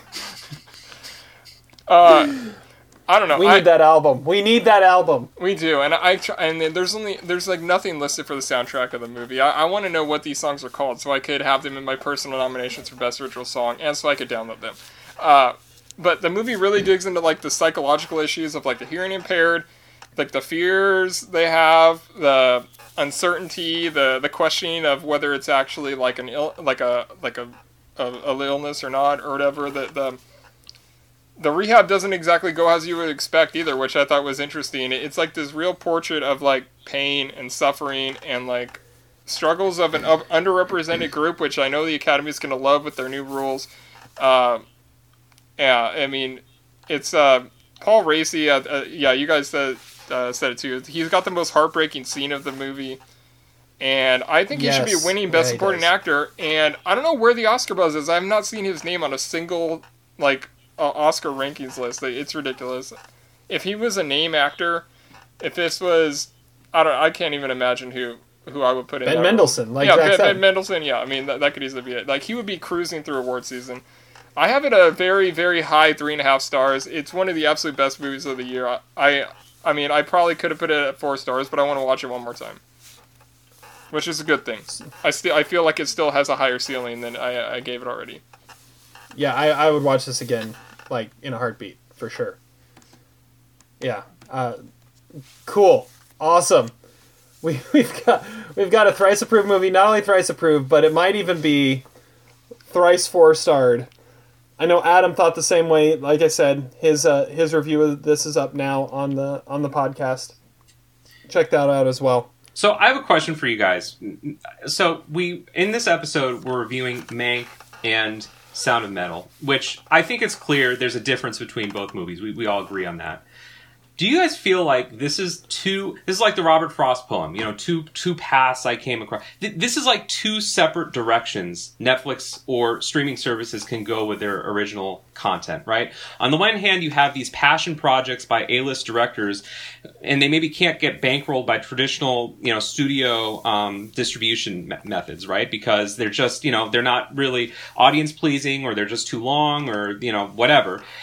And then the other pathway are these personal, really gritty films look, that look like they're shot in 16 millimeter that also really don't maybe have a commercial audience, but are so much more like you know uh, be- beautifully made and just um, you know important to seek out. Like i feel like we're, we're, at, we're at a crossing point where streaming services like netflix need to make the decision. Am i going to be more about movies passion projects like mank or am i going to be more about really indie cool art movies like in, uh, sound of metal That's a really good point, and I think it is. It's the story of two different streaming services too, where where Netflix has has had that focus. I mean, you look at the last three years. Netflix had Roma, then Netflix had Irishman, and then now Netflix has Mank. It's these these A list directors and their passion projects, and giving them the budget they need to make their films. And then you look at you look at Amazon, and Amazon has Sound of Metal. Amazon had Manchester by the Sea. Amazon had The Big Sick. Amazon has has these more smaller movies, like you said, that may not have that mainstream audience, but they are movies that need to be seen, and they're giving them an audience and they're giving them a voice by allowing you to sit on your couch and watch them. But at the same Um, time, Amazon allows for the theatrical window to still elapse before they put it on their service. Like Netflix has remained uh, strict on like we we need it in on our service the uh, the day it's in theaters, and so that that also Netflix- just Netflix changes. has that. It, yeah, Netflix. Yeah, I mean it's a it's a change in it's a difference in philosophy in how in how they're treating the movies, and uh, yeah, maybe that is reflected in the uh, in what actually ends up on those services and not. But I don't Well, know. and, and yeah. And after 2020, that might not even be an argument anymore. I mean, after the news this week of Warner Brothers and and how their all their entire 2021 slate is going to be released on HBO Max the same day it's released in theaters. I mean, this this is where we're heading potentially, or or or is or that might just be a blip. I mean, who knows? So well, it all um, depends on what the Oscars think too, probably because a lot of those movies could be up for Oscars, and the Oscars hasn't changed their rules outside of this year. So if I if I say was Dune, wondering the same thing. yeah, Dune, Dune could be released uh, in theaters and on HBO Max at the same time, but it might not be eligible for the Oscars, which could change how all the other studios treat their movies that are in the similar vein. All right. Well, thrice approved on Sound of Metal. If you have Amazon Prime, go watch Sound of Metal tonight. Do it now. It's worth the watch for Unless sure. you could go see it in the theater, then do that because I'd be jealous. Oh yeah, But you yeah. know, I mean, did, that's did it another- even get a theatrical release? Somewhere probably. That's another thing I was thinking. Like when I was watching Mank, I was like, okay, this shit sucks, but you know what? I bet it would be better if it was in a theater. I never at all asked that question as I was watching The Sound of Metal, in spite of the fact that I'm sure it would be an even more impactful experience in a theater. But it was so powerful that it even transcended that sort of barrier. Yeah. Yeah, for sure, for sure. Uh, I love that movie. It was so good, so good. Okay, so that's Mank. That's Sound of Metal. Let's move on. Power rankings time. You can't top that. Yeah, that's the movie about the horse. I'm going to pull an audible at the last minute here. That's because I haven't seen it. Power rankings. Not including Fargo. Can't choose Fargo ever again. Todd, you won uh, last time we did power rankings. Uh, so you got to pick our topic. What are we doing? Uh, we are doing another decade list because the year is almost over and we are running out of times to do this. And I chose the best war movies of the 2020 or 2010s, and that is because I don't feel like that list has really been made. I, I don't really th- think that those kind of movies are singled out a whole lot, and I feel like there's a lot. There are all, like I, I came across almost like a hundred movies that are, are probably war movies that I've saw in the in the last uh, ten years that that would be considered, and I, I think it'll be interesting because it's yeah, it's and we're going to talk about a lot of movies we haven't talked about on this podcast before, which I, I think is exciting as well because a lot of the time we're coming back to the same ones or we're trying to get cute with our list, uh, but I don't think it's gonna it's gonna be like that this time. All right. Yeah, and so your your qualification you said was if it if in the if on IMDb in its its uh, like genre listings if it said war, it counted as a war movie.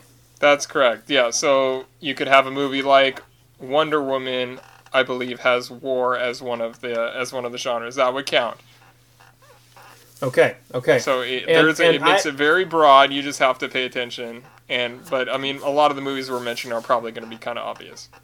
Well, and, th- and this kind of threw me off too because I had to at the top of the if you look on IMDb, at least on if you look on it, at it on a computer, it had, lists like two or three genres at the top, but you can scroll down and sometimes it lists like five, six, seven genres Yeah. that a film is a, is in. So I had to I had to go uh, go search for that. Okay, well Todd, this is your list. You get a start. What's your number five? So my number five is a movie from 2017. It is listed as a biography drama history war movie. It is First They Killed My Father, A Daughter of Cambodia Remembers. And it is the story of Loung Ung, who is a Cambodian human rights activist who adapted her memoir with Angelina Jolie, who directed the movie as well, and is recounting her experiences as a child in 1970s uh, Cambodia and the genocide. I really put this on here because I was considering two different Angelina Jolie war movies, the other one being Unbroken. And the movie was nominated at the Golden Globes for Best Foreign Film, but I don't think Jolie's ever going to get credit for being the kind of observant, accomplished director that she is. Uh, the movie's kind of a tough watch because it is um, it's really uncomfortable subject matter, but uh, it's a pretty universal story in its messages and in its themes and it's one of the great unheralded war movies of the last 10 years. I'm talking about movies that don't really get mentioned a whole lot, I feel like, in a lot of in, in the this list coming up. And Angelina Jolie's movie is uh, is definitely one of the great ones. I've not seen that one, but I like it. I like it. All right, uh, Zach, you're next. Number five. Okay, uh, number five on my list is uh, I, I tried to go your direction, Todd, but I found that they're just I had to go with if I, if I was being true to myself, I had to go with movies that were also mainstream in some way. So I went with my number five pick being one of the more mainstream films, which was Jojo Rabbit, the winner of Best Adapted Screenplay last year at the Mm. Oscars, Taika Waititi. I would imagine this might make an appearance on Terry's list too. Um, so, uh, you know, set in World War II, but I think does some kind of cool stuff with making it a comedy. You get the imaginary friend Hitler, played by Taika Waititi. And then you get the sort of, you know, Anne Frank, um, Boy in the Striped Pajamas sort of subplot with Thomasin McKenzie playing this Jewish girl who uh, JoJo's rabbit hides in the attic.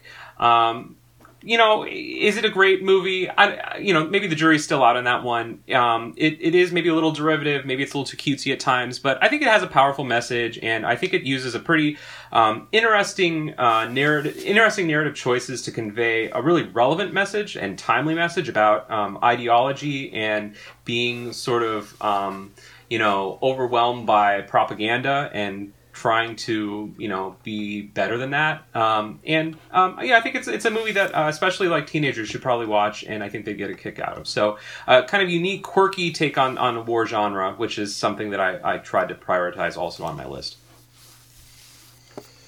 So it actually didn't make my list. When I was going through, I looked at Jojo Rabbit, and it, it I know it, it, it is a war.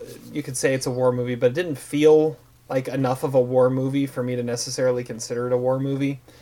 And uh, and so I, I left it off. Also, I I have two other 2019 movies in my top five, and so I wanted I, I didn't want to overdo overdo last year, so I, I left Which it you off. have done in the past, like our last power rankings. Yeah, Yeah. yeah, I, I had well, no, I kind of did the same thing. I tried to avoid. Yeah, I, I left something off last time too because I didn't want to have too much 2019.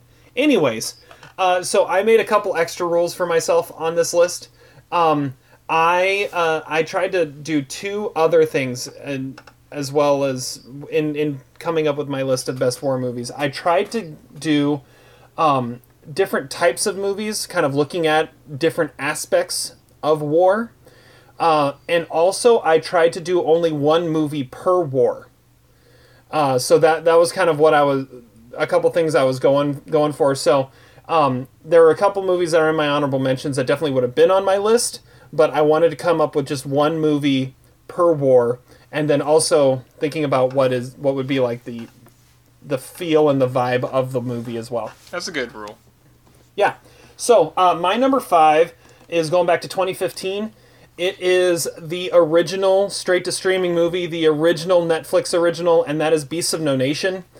Uh, this is uh, the story of um, of an unnamed African country involved in a civil war, and uh, the story of how they're recruiting uh, boy soldiers. Uh, the star of the movie is Abraham Attah, who I really haven't heard of in the last five years at all since he made this movie, but he was amazing in it. Um, also, you had Idris Elba in this, playing the the the one who's training these boy soldiers, who, um, in all accounts, was the favorite for the for the best supporting actor Oscar in 2015 until the Oscars decided that they didn't want to award Netflix yet.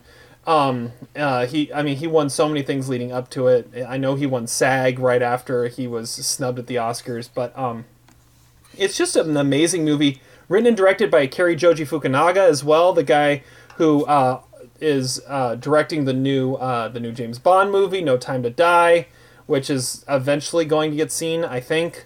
Um, and uh, also was the the brainchild behind True Detective. Uh, just just an amazing movie um, that, and a heartbreaking movie as you see these these kids get dragged into this conflict uh, just so, to help uh, help this uh, civil war have have more soldiers. So, uh, Beasts of No Nation. It's a it's a really it's a really good movie, and it's still on Netflix. You can find this on Netflix really easily if you haven't watched it yet, uh, and you like uh, you like some realistic war movies. Beasts of No Nation is a great one. It's a good choice. All right, Todd, number four. My number four comes from 2015. Uh, it is a drama thriller war, according to IMDb. It is called Good Kill. It is a the Andrew Niccol movie about a drone pilot that's played by Ethan Hawke. He starts to question his mission and whether or not uh, his role in the war is actually helping anything, and he questions the morality of what he's actually doing. There were actually two drone movies that came out at that time. One was Uh, the other one was Eye in the Sky with Helen Mirren. This one's definitely the better of the two. Uh, it starts out as an action movie, sort of, but it digs a lot deeper into like kind of the interesting character study of Ethan Hawke's character. I think Ethan Hawke and Andrew Niccol work really well together, and this is um, one of the best things that they've done together. And I found myself reflecting on it a lot um, uh, at times, which is, is saying something because I've only seen it once, and it was about a half a dozen years ago. But uh, yeah, I, uh, Good Kill is a really good movie. We've never talked about it. I don't think we probably will talk about it again, but uh, I, I feel like I need to mention it here. All right. Yeah, I, I have not heard of that or uh, or seen it. So Me neither. all right, Zach, number four. Okay, number four is also a movie I know, I, I believe both of you are, are pretty fond of. Um, I don't remember it that well, so you know, feel free to interject if I'm not doing an adequate job of describing it. And that is David Ayer's Fury from 2014. Um, I remember seeing it in a theater and really, really liking it. I'm not expecting to like it nearly as much as I did. It's about um, a tank commander played by Brad Pitt. His name in the movie is War Daddy, and it, it takes place in 1945 in the waning days of World War II. And um, again, I, I don't exactly remember everything that happens in the movie in terms of the story. I remember th- uh, that uh, Shia, this was one of Shia LaBeouf's relatively early sort of serious roles. Michael Pena is also in it. Also established David Ayer after End of Watch as being a really considerable director. Um, it doesn't do that whole 1940s John Ford thing like the poster maybe implies. It doesn't give each of them one, you know, they're fun little personality quirks and they don't have a lot of banter. It's actually a pretty serious movie. Um, I do remember a pretty exquisite scene though when I think they encounter a young woman in this kind of village that's been ransacked by bombs. Um, and uh, again, just a you know a, a, a really cool war movie that maybe has a traditional sort of premise, but is elevated by really solid directing and acting, and the fact that it takes itself seriously and doesn't do the cheesy war cliche sort of stuff. I like that. I was one, too. actually s- I was actually super disappointed by Fury. I gave it two stars. Oh, Uh, I don't really remember much about it, but I just remember it was kind of boring and I didn't like it. Well, that's disappointing. I, I really I remember really liking it, and in fact, it makes me want to rewatch it. May- Maybe I should rewatch it, but yeah, I just remember it was like, uh, no, I didn't, I, no, didn't. There wasn't much I liked about that one. So there you go, there you go. Okay. Uh, well, I, I- some of you might have that feeling about my number four. So my number four um, is my World War II submission. Uh, it is uh, probably not the best World War II movie of the last decade, but it definitely was the best movie that looked at war in a different way, and that is kind of looking at the behind the scenes of the war and um, and some of the work that was done, um, not on the battlefield to help win the war, and that is uh, from 2014, The Imitation Game. Uh, the story of uh, the story of Alan Turing and his uh, and breaking the code of the Nazis. Uh, so you got Benedict Cumberbatch and you got Keira Knightley, Matthew Goode, uh, Roy Kinnear. you've got a great cast there, but um, it it really all comes down to to Benedict Cumberbatch and his uh, his ability to play this this uh, pompous, stuck up Brit who is a genius. And he is able to to really make one of like basically the first computer that's able to decode and decipher the Enigma machine of the of the Nazis, so that they could come up with um, so they could find what they needed to.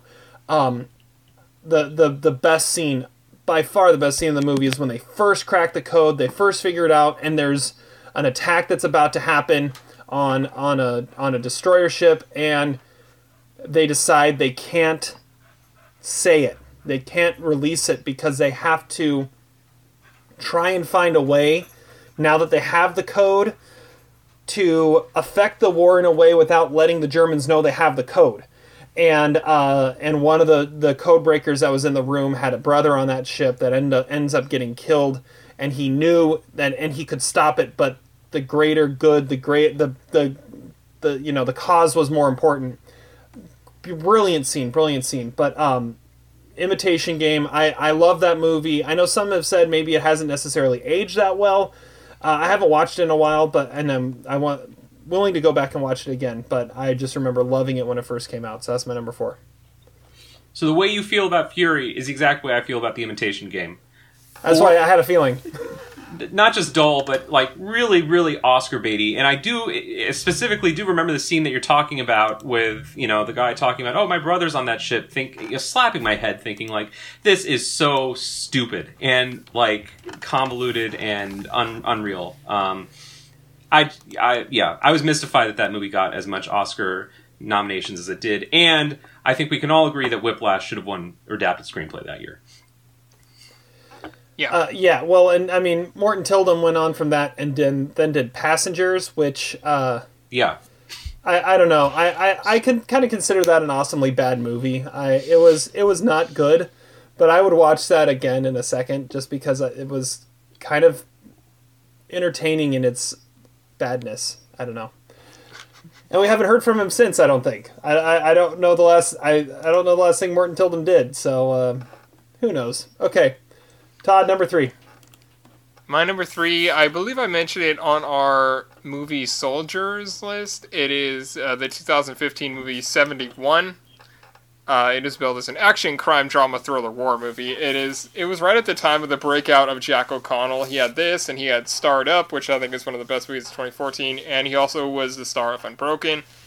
Um, it's this brutal story about a young officer in the British Army who uh, gets lost in Belfast during a riot, and so he doesn't and he doesn't really know who anyone is or where his unit is, and he's trying to survive.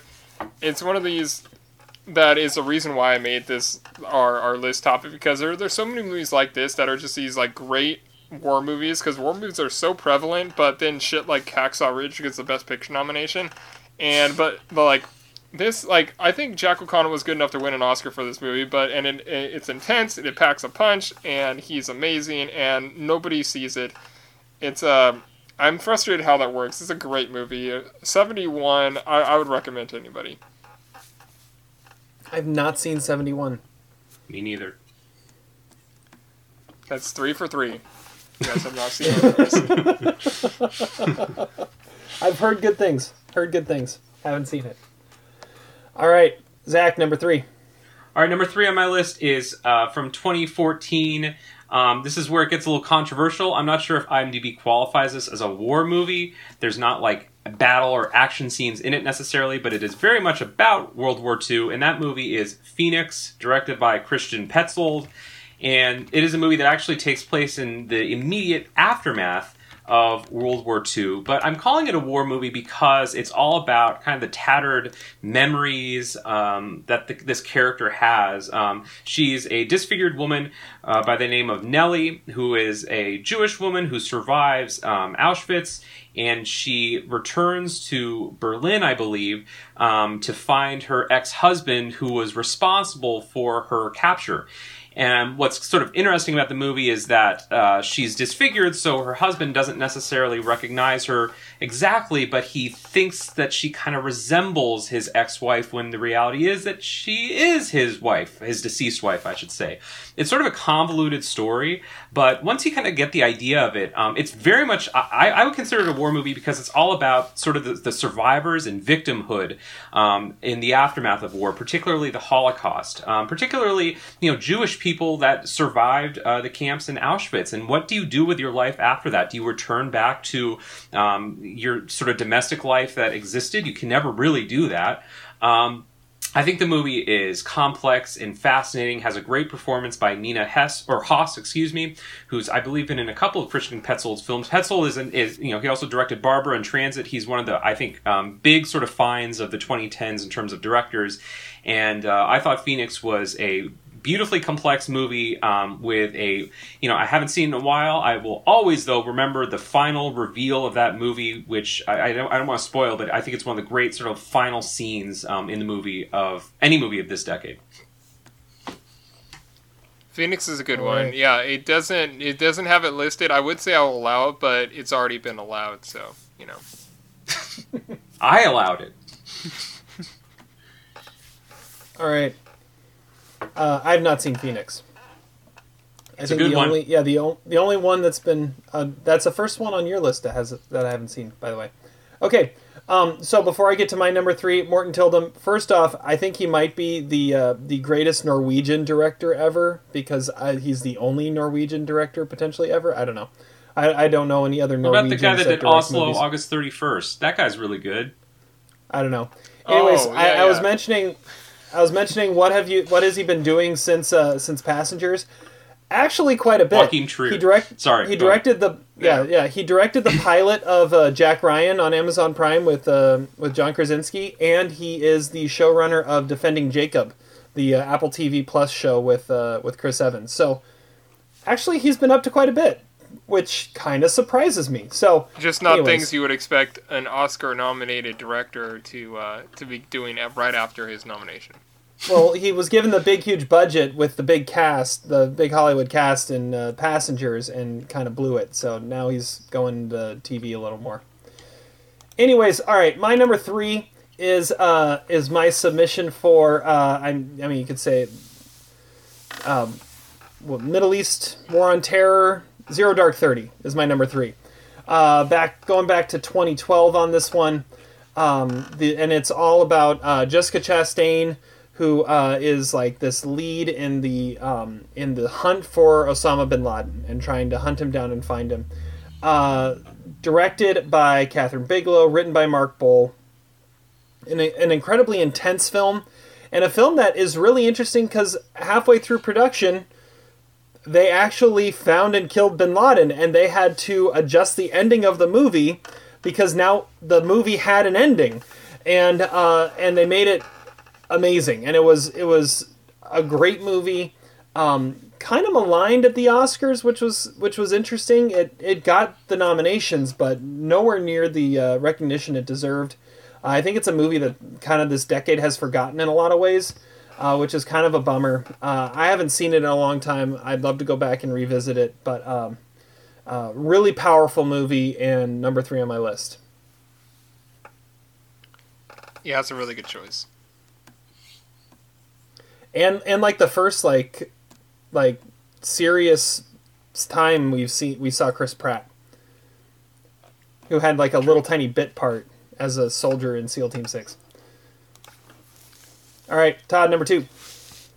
My number two is a drama history thriller war movie from 2018. It was on my top 10 of 2018. It is called The Captain, and it's about this young soldier in the Third Reich near the end of the war. He abandons his army, and but he comes across a Nazi captain uniform, and he uh, is really cold, so he puts it on, and he becomes sort of drunk with the power that the uniform gives him, and makes it portray that he is one of the monsters that he's running away from, and he kind of gets stuck with it. It's a really, really good movie, and um, it's one of those great examples of a movie that you don't know anything about, and you turn it on, and you're just immediately captivated by it right away.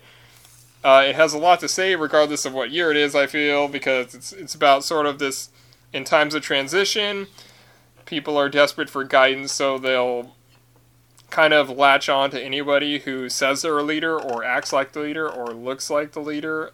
Uh, it's from the director of Red and Allegiant, so you wouldn't really expect like a great movie to come out of that, but uh, it's it is one of the truly great movies of the last few years, and uh, there aren't a lot of traditional like war scenes in the movie, but uh, it's more it's kind of more character based than that. But uh, it, I mean, it qualifies. It was on IMDb as a war movie, so it qualifies. The Captain, one of my favorite movies of the last few years. All right. All right. Haven't seen that either. Me You're- neither. You're making like you're, you're making the list of uh, war movies I need to see. I feel like. All right, Zach, number two. Okay, number two is um, a movie from uh, uh, France from 26, or excuse me, 2017. I think is when it was released in the United States. It was on my top 10 list that year. It's a movie I haven't forgotten. It is called Frantz, directed by Francois Ozon, one of my favorite French directors, and it tells the story of. Um, and it, again, it's one of those movies that it's not it, it's not listed as a war movie on IMDb, but I'm going to make an exception for it because it absolutely is a war movie, even if it doesn't necessarily have battlefield scenes per se. But it is about the uh, widow of a soldier who has died in World War One. Um, she is a uh, German woman named Anna, who's played by Paula Beer, And one day she is sitting at her uh, dead husband's grave when an- another, another man appears uh, who claims to have known her husband, and they strike up a friendship and eventually a romantic relationship. Um, and this woman is, you know, still in the process of grieving. She lives with her um, her husband's uh, parents, or it might have been her fiance, if I'm actually remembering it correctly.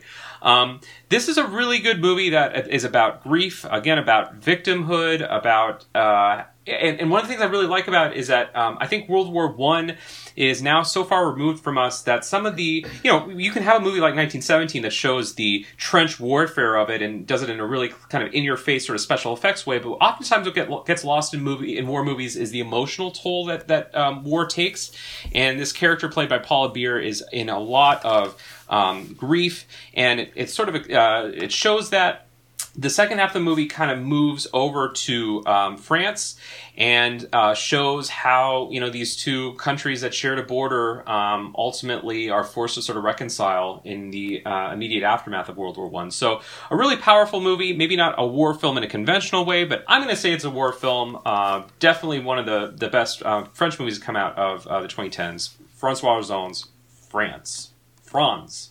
France. Well, France. It, it does qualify. Drama, history, romance, war. There we go. Perfect. I, I remember when we it. talked about that one on your top 10 list because we kept on giving you crap because it was France by Francois. Yes. From and, France. Yeah. From France. yeah, that's right. That's right. I remember that. Even though most of the movie doesn't take place in France, but that's okay. well, Fargo isn't in Fargo either, so. That's true. Uh, valid point. All right. Uh, number two on my list is the best documentary about war that I saw this last decade. Uh, it is from 2019. It is for Sama, uh, looking at the battle for Aleppo uh, in, I believe it's in Syria. Um, it is directed by the star of the movie, Waad al-Kateab. I forget how to say her name. It's been it's been too long since I've seen it to know how to say her name. Anyways, but it's it's the story of this couple who um, the the uh, husband is a doctor, kind of working with those that are getting injured in Aleppo, uh, and the wife is um, is a writer, a reporter, and becomes a filmmaker. And it's talking it's it's her documentation of what is happening, her their decision to stay and help instead of flee, and then it's called for Sama because Sama is their baby daughter that they have while they're in the trenches in warfare in the middle of Aleppo, the city that is being destroyed. Um, and uh, and they're making this movie for her to show her uh, the city that they loved and the city that they that they um, that they that their love grew in and and all those things and it is it is beautiful. It is heartbreaking. It is taking war and looking at the big picture and bringing it down to really what it's all about, and it's about people and uh, and really the civilians that are affected by war, especially war like this. So it absolutely incredible, heartbreaking movie. If you haven't seen it, find it and see it. For Sama, that's my number two. Yeah, I did not include documentaries. I feel like the, that's almost a different category. I have those in my honorable mentions, but that's definitely a great choice.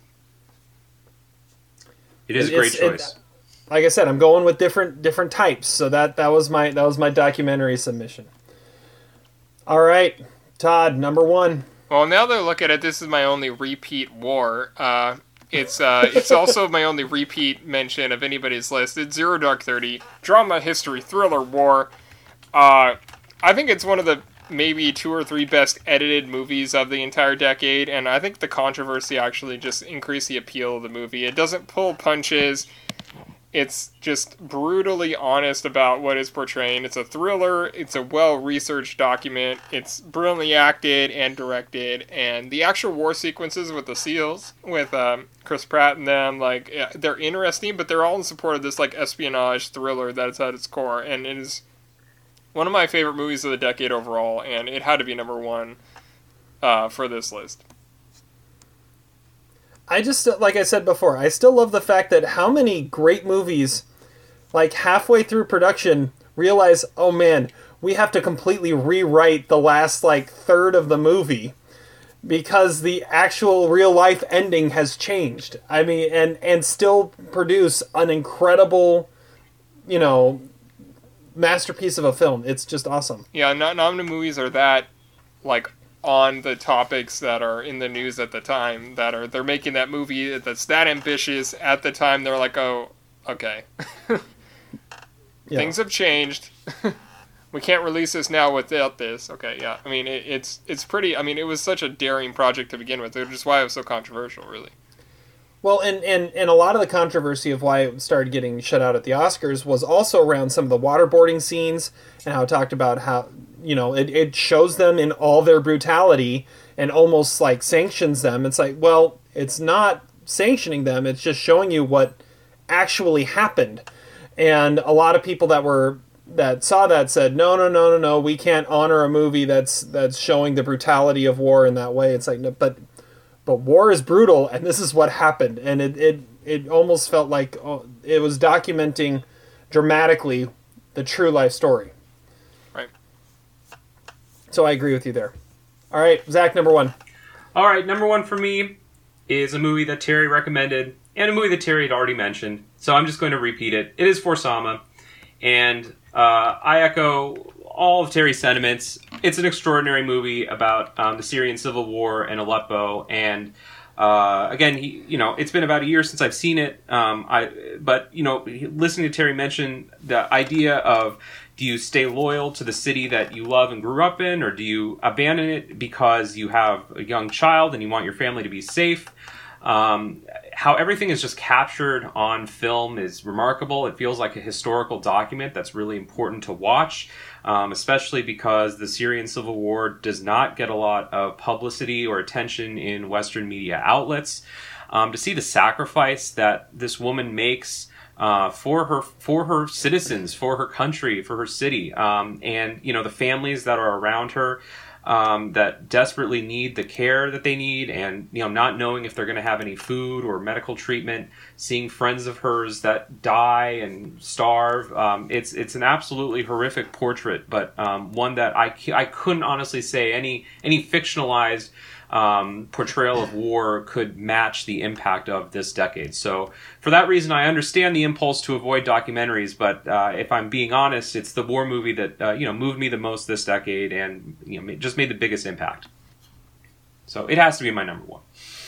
not a fan of zero dark 30 I think Zero Dark Thirty is not aged particularly well. Um, it's still a strong movie. I don't think it's as good as The Hurt Locker. I think there are passages of it that are unnecessary. It could have been trimmed by about 30 minutes. Um, it also feels very much in the vein of 1940s movies of, oh, hey, look, there's James Gandolfini, there's Chris Pratt. Um, who look who's in this scene? Um, it just that that sort of takes away from it, and it builds up to the to the climax, but in a way that again has too many digressions. And when you reach the climax, it just sort of I don't know if it was totally worth it. Again, not to say it's a bad movie, but nowhere uh, for me as near as as impactful as it was when I first saw it.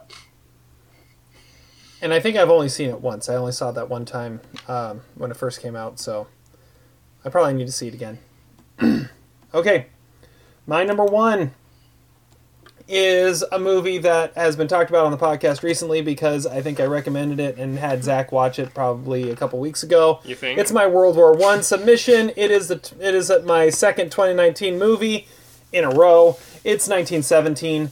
Um, it is uh, it's my like technical achievement submission on this list as well as my World War One. It is it's such a stunning movie in in just it the scope and scale it's able to um, to bring about the the continuous shot throughout the entire film. Um, the and yet throughout all this amazing just glory of showing the enormity of this war, the simple story that is at its heart, and that is these two guys that are that are working their way um, through the through the lines, through the wilderness to try and find um, find the the uh, front lines. It's uh, it's a brilliant movie. Actually, just like last week, it was on TV. I think it's on it's on one of the the premium channels like HBO or Showtime right now. And I turned it on and just sat and watched like the last 45 minutes of it because it was just I, I couldn't turn it off. I was like, "Oh, 1917's on." I just turned on and I just sat there and watched the rest of the movie because it's It, it is so engaging and so stressful to watch uh, watch George Mackay just just running through the field and running through everything, and then you have that moment of stillness where you hear him sing the hear the guy sing the song in the in the in the woods, and it, it's just beautiful, brilliant masterpiece. My favorite war movie by far of the of the decade. I had to. It has to be my number one. Colonel Mackenzie. Colonel Mackenzie. That's like the whole last twenty minutes of the movie. It's just screaming Colonel Mackenzie. I have to find Colonel Mackenzie. Uh, yeah, I kind of figured that was gonna be your number one. I, I, I wasn't as big a fan as you are. I I, I like the movie, but not not not quite uh, good enough to make this list. And and Zach didn't like it at all, but that's okay. I, you know, it, it was fine. It just didn't deserve all the Oscar attention it got, but it's it's it's a commendable movie. All right, all right. I, I guess I'll I'll accept that. Todd, honorable mentions. Okay, I have a lot of honorable mentions. Like I mentioned, Unbroken. I also had Thank You for Your Service, which is a really good PTSD movie. Uh, Mudbound also qualifies according to IMDb. Oh, Um, I also have some obscure ones like Rip Hagen. I think was a great movie from 2016, and I have Yimou Zhang's Shadow and Wong Kar Wai's The Grandmaster, both great movies. A couple nominated for best foreign film, A War, which is more of like a courtroom drama, but it's uh, it's also a really good war movie. And Timbuktu is also an amazing movie. Lore is a movie I saw because of Zach. I was shocked it wasn't on his list. Uh, I'm not really sure why it wasn't. Um, then I have a couple animated movies in this corner of the world, and the the Wind Rises both qualify, and five documentaries: For Sama, Last Days in Vietnam, The Act of Killing, The Tillman Story, and Restrepo, which would have been arguably number one if I included documentaries. Don't you love lore, Zach? Yeah, yeah. I can pretend. Oh, you know, I just left it off the list just to mystify you, but uh, I, I forgot it. okay. it should be on my list. Take off Jojo All Rabbit. right, all right, Zach. What honorable mentions do you have? Well, now that Todd mentioned Mudbound, I would include that too. I only had a couple more. Uh, for what it's worth, I think American Sniper gets a bad rap, and obviously our friend in Las Vegas loves it too. So you know, it it, it found um, That- that is it true. found a connection. Um, I would also mention Timbuktu on this list. I would also mention Unbroken, and I I there's a movie that I see on my list that I gave three and a half stars to called The Secret War, Secrets of War and I don't know what it is. I can't remember anything about it. I gave it three and a half stars. It's qualified as a war movie. It's from 2014, so I'm just going to put it on there and say it's a really good movie. Yes. Okay. Dennis That- that- Bots. Yeah. Dennis Bots, Yeah, of course. We got to come to disable that. Apparently, it was really good. Three and a half stars. Or what does it say? What? How's it? Pronounce that title for me, Terry. Ah, Ur well, you log. know. Ur logshin hymen. Or that that's about as good as I'm getting. Yeah, Urlogsgen Urlogsgenheimen. Yeah. Yeah. And, uh, I'll go with that. All right. Uh, I got a bunch of honorable mentions too. Um, if I was just going straight through best war movies, one that had, nobody's mentioned yet, Dunkirk, I would have probably put on there. Um, but I felt like that was one World War II. I already had a World War II. I think it's a better movie than Imitation Game. However, the like like technical achievement, I've put that on like the same level as 1917. I think 1917 did it better. Um, another World War II movie that I had on there. I think Hacksaw Ridge has a bad rap. I'm one of the few fans of it. I know, but I, it was on my honorable mention. Um, if we're talking um, like War on Terror time, I've got Restrepo as well on my honorable mention, and American Sniper. Again, I think Zach, I think you mentioned it. It, it gets a bad rap and not, not un, undeservedly bad rap. Yeah, it's a I don't know. It's a last- bad rap. I mean, it made what 750 billion dollars. Like I'm, sure- Yeah. you know, bad rap. You know, I take that to the bank. I, I know, I know, and it, but it's not remembered well, which is kind of Isn't it the highest because, uh, grossing R-rated movie ever? Do I have that right? One one of. I don't One know of. if I, it's I'm pretty sure Joker took that. Oh yeah, okay. That that. But yeah, I mean, it was Clint Eastwood's second best movie of 2014, Jersey Boys. Um, so another one. I'm going to throw out there is uh, Lincoln. Is listed on IMDb as a war movie. I mean, during I- Civil War, the I fight came for across that too. Yeah. yeah, fight for uh, fight for slavery, uh, abolition, all that stuff. Uh, so I, then I have another honorable mention, and this is the honorable mention of uh, of things that didn't qualify for the list, but potentially could have been on the list. Um, and uh, it's stuff like Avengers Endgame. I mean, that's not listed as a war movie on IMDb, Oh, but come come on, on. Well, that's Infinity a war movie. War is the war. Endgame not. well, as that much. Endgame. I mean, that final battle though. That that is that is like straight up war there. Uh, also, you could have something like The Hobbit: The Battle of the Five Armies, the third installment of the Hobbit trilogy that was put out. I really like those That's movies. a little bit even better though- than Endgame. Like Endgame, that's a fight scene. That's not a war. Yeah. Hobbit Battle of the Five Armies. It's a it's an all out war between five armies. I mean, it's in the title of the movie. How is it Ellis as a war movie? And then uh, the last one, or the uh, the last three, are all uh, battles in Game of Thrones that I couldn't mention because we were only doing movies. So Battle of Winterfell, I know was was uh, crapped on a lot throughout uh, that last season as not being as good as it should have been. I actually really liked it. I thought it was I thought it was just fine. Um, and then you also have uh, the Battle of Blackwater, uh, where uh, where um, oh Peter Dinklage Tyrion was be, became a war hero, even though he was never remembered that way. And then of course the Battle of the Bastards, uh, where you have that famous scene where you've got Jon Snow trying to take on an entire army, and then the dragon comes and saves him, which is pretty amazing and awesome. Mike Myers Um, was not in that episode. No, no, Mike, my, but the bastards. No, no, it wasn't the dragon that saved him. It was, it was the, it was the, uh, the peep, the, um, the cousins. The cousins came and saved him. Yeah. Anyways, of the Bastards. That that was like, of all of them, that was like the most like, like like um. What what what's the word I'm looking for? Like the most um, oh satisfying. That's the most satisfying of all the of all the the wars because it it, it ended the way it needed to end and the way it should have ended and you, you're just like yes, Grr, take that, you piece of crap. Um. So, anyways, yeah, that's that's my honorable mentions. All right. Okay. But you, I mean, you could argue that some of the some of the war scenes in, in Game of Thrones are some of the better war scenes in, in the last decade. Or the Okay. Pacific. You know. Or the Pacific. Yeah, I need to watch. I need to watch that again. I just saw. I, I as I was going through. Uh, Cary Joji Fukunaga is like directing a couple episodes of Masters of Air. Anyways, um, time to get to our game. Let's see how we did. Guessing Adam's list. Todd. I feel like this is one of the easier ones to guess, but I could be deceiving as well. What do you got? I have number five, Fury. Number four, Jojo Rabbit. Number three, 1917. Number two, The Breadwinner.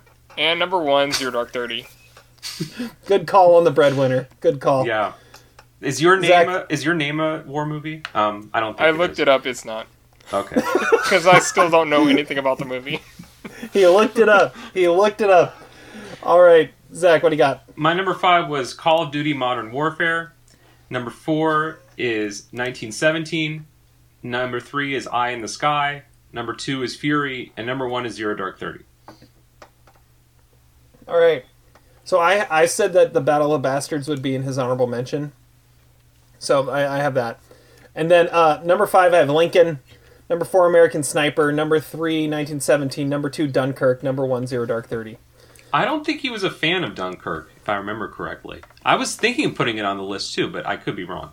Uh, watch, All right. watch it be number one. If he doesn't have The Breadwinner, I'm going to be disappointed because that is a war movie on IMDb. All right. Well, let's see what we got here. All right, honorable mentions.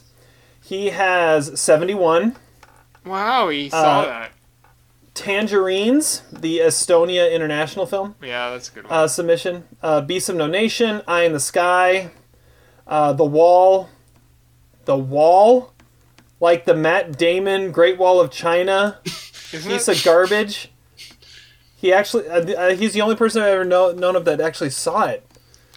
Um, Dunkirk and Overlord. The Wall Isn't that like is the- a 2017 movie with John Cena. Oh, I'm thinking of the. Is it the Great Wall? It might be the What's Great Wall. the Great Aaron Wall. Taylor Okay. Johnson and John Cena are in this Doug Well, that's- movie, The Wall. That sounds a little better than him John putting the Great Cena? Wall on his. Yeah, I don't know. I could see him doing all right in a war movie. Just he's a he's a roided up Marky Mark, right? Yeah, Pretty much. Isn't Overlord the like Nazi uh, Nazi zombie movie? Yes. No, that, yeah, Yeah. I, yeah, that sounds right. that's rare exports, isn't it? No. No.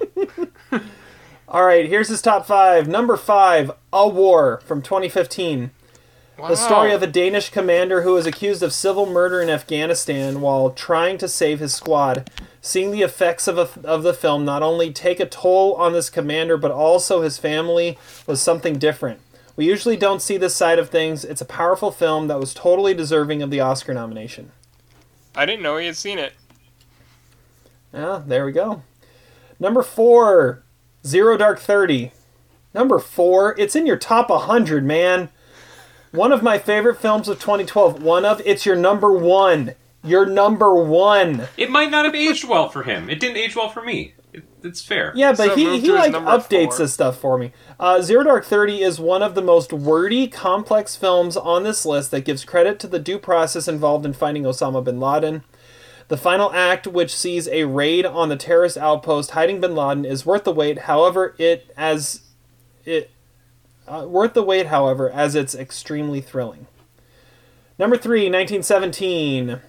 I found this film to be highly intense. It plays out like a Call of Duty video game. Call of Oh. Duty! I should get a point for that. Uh, at times, but I personally found this to be more enjoyable. Over t- our two leads are really great in this film. One of the last films I was able to see with my dad. We were both impressed by the cinematography. Uh, number two, 13 Hours, The Secret Soldiers of Benghazi. Oh, I should have got that. I knew that. The- shit. by far the best Michael Bay film since The Rock. Uh, John Krasinski was like he actually like put it like I had to say it like that. John Krasinski was a standout of this pretty solid cast for me. Lots of intense moments from the scenes in the market to the final act. It all played out intensely and had me and my wife on the edge of our seats. Yeah, but it's better than Zero Dark Thirty. Really? Okay. And number one is Fury. Uh, before David Ayer went all DC, he gave us two of the most personal films he's ever made End of Watch and Fury. Shia LaBeouf's performance has to be top five supporting roles of the decade for me. The tank battles were intense and something I hadn't experienced much of until watching this film. I thought it was uh, a really well done film that I have seen more than any other film on this list. All right. I had three. I, yeah, I had two. I had All I know is I didn't win. I, I had three, but he mentioned all five of mine, and uh, including Call of Duty. Yeah, the fact that he said Call of Duty and all five were mentioned. I don't know. He really did mention all five of them. Yeah, Eye in the Sky was the only one that was uh, an honorable mention. Well, oh, oh, because he mentioned Call of Duty in his in the one description. Yes. So he had three, mentioned all five. Todd, you had three, but Zach, didn't you have Fury number two? I had Fury number two. I had it was number 1917 number, three. I had And 1917 number number, four. I'm I'm saying Zach's got it. He had Fury number two. All Yeah, five were mentioned. The if Call you of count Duty the thing Call is probably a tiebreaker. I didn't even give him the damn video game rule. I mean, I'm not going to argue that Zach should win. I'm just saying that, like, I, I, I can't believe you didn't have the breadwinner. Wasn't that his number That's one like his- animated movie of the decade? probably. Yes. Because he watched it in preparation for the podcast, which had a zero chance of us figuring it out. Yeah, yeah. Uh, All right. Okay. Zach is now at uh, fif- 17 and a half. Terry's at 15, and I am at 24.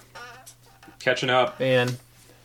And I'm falling further behind. All So right. Zach has to pick another decade list. The last one. The last decade list. Okay. Last all decade list No because pressure. it'll be our last our last power rankings of 2020. My other All right. option for this one was best scores of the decade, which I, I feel like war movies was a little bit more original. Yeah. Yeah. Well, No, and, this and was- we this was a did a Mount list. Rushmore. We did a Mount Rushmore of score winners. Yeah. So I, yeah, I it, thought about kind of feels too. like we. This yeah, was a good list. We, we only had a couple overlaps, so I I think Mhm. you know that's that's always a good barometer of if we have a good list or not. If we have a lot of different titles, and yeah, we were we were We were expansive. all over the place. It was good. All right, trivia time. Are you ready? Well, let's hope so. Oh, I forgot about this. Jon Voight is a slap in the face. This is going downhill quick. Trivia. We've got some movies to report on uh, that Zach assigned us. Uh, Todd, you're going first. All right. I had to watch the 1990 Alejandro Jodorowsky movie Santa Sangre, which is uh, better known, or not better known, it should be better known by its original title of Holy Blood. Uh, I think it should have definitely been known as that. Uh, it is a bizarre, like avant garde movie about this catatonic circus performer who uh, escapes a mental institution to try to rejoin the circus with his family, particularly his mother, who has no arms, uh, and it's who uh, sort of manipulates him into committing murders with her body in his hands.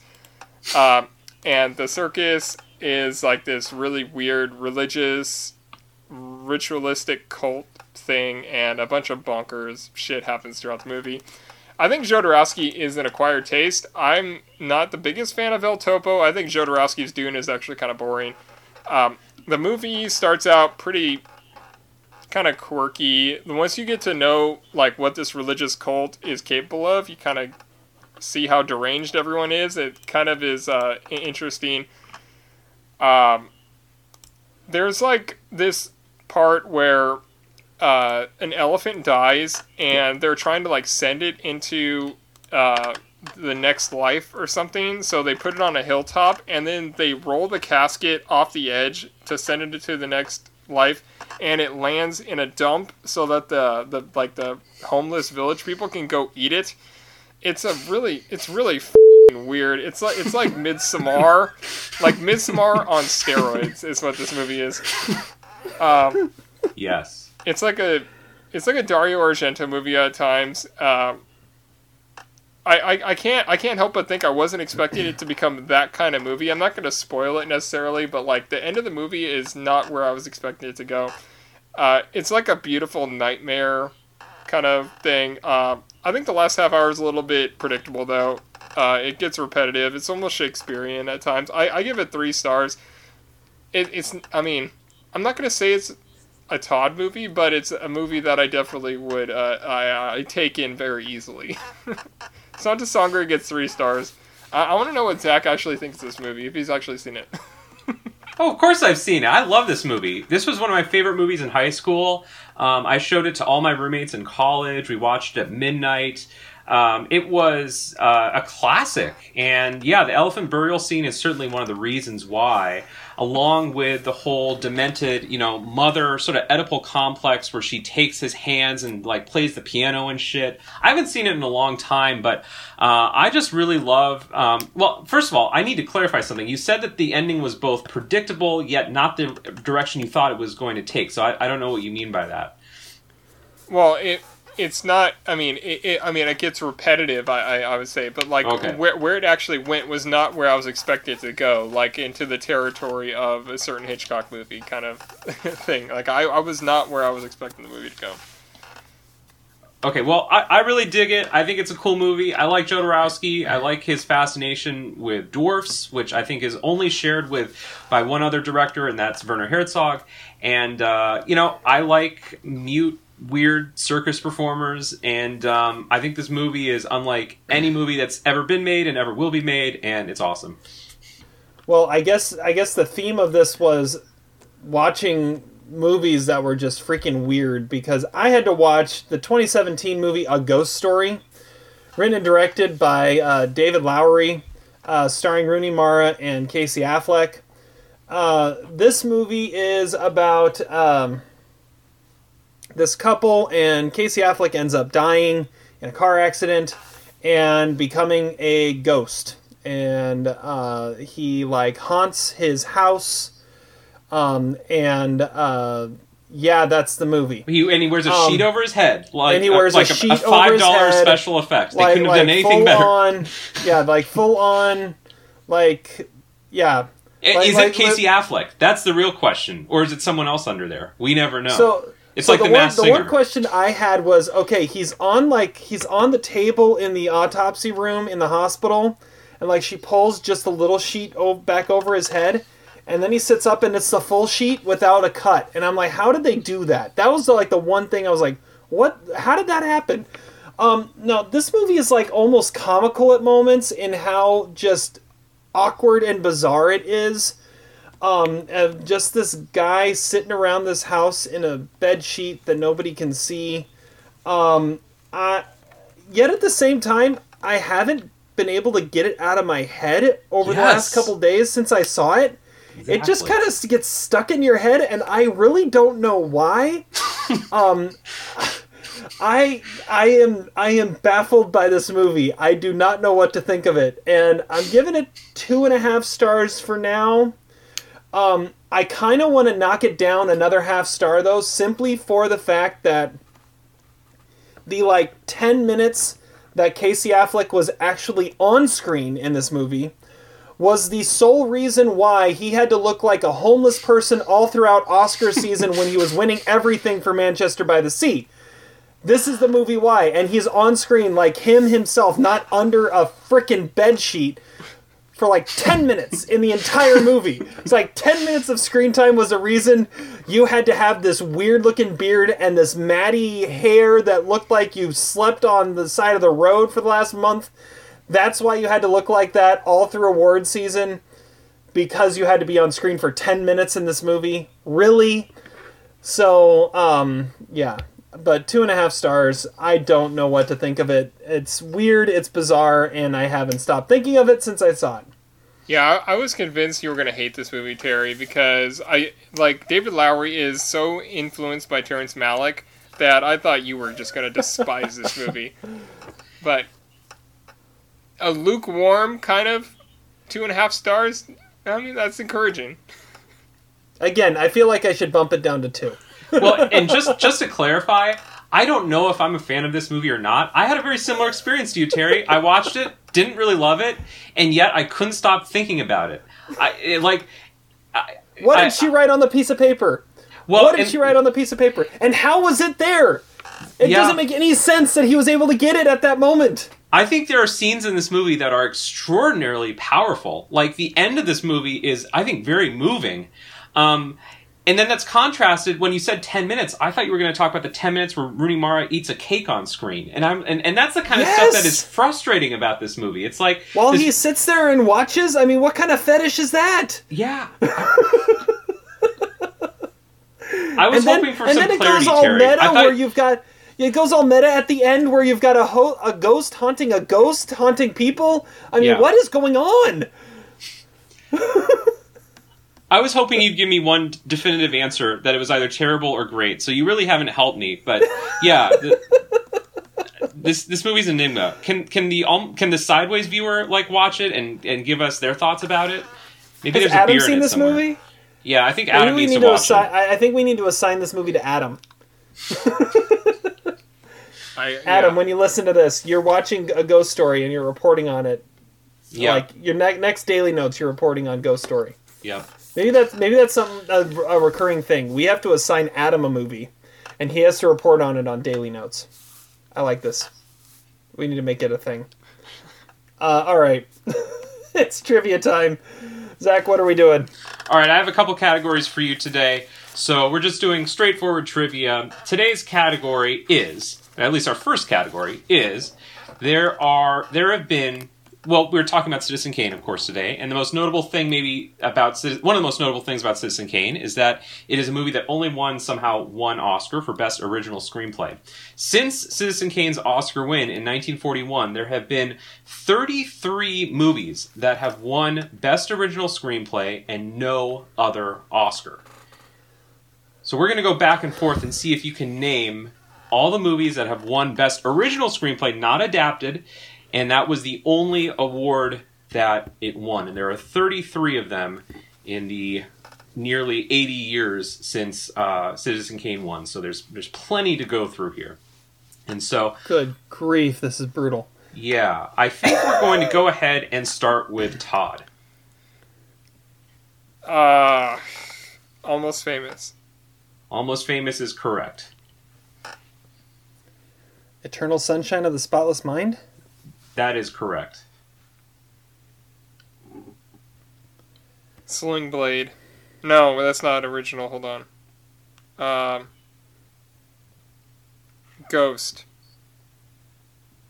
Ghost won Best Supporting Actress. Yeah, I was gonna say Goldberg, Whoopi so, won. uh, you are incorrect on that one. Should we get mulligans? What do you think? This is a long enough I- list. I don't know if it's gonna help. All right, well, ta- okay. Well, I, then I, I guess have we'll- a, I have more options. I, I was just I, I didn't have enough time to think about it fully. let's let's go to Terry. Terry, can you come up with any? Um, that's a great question.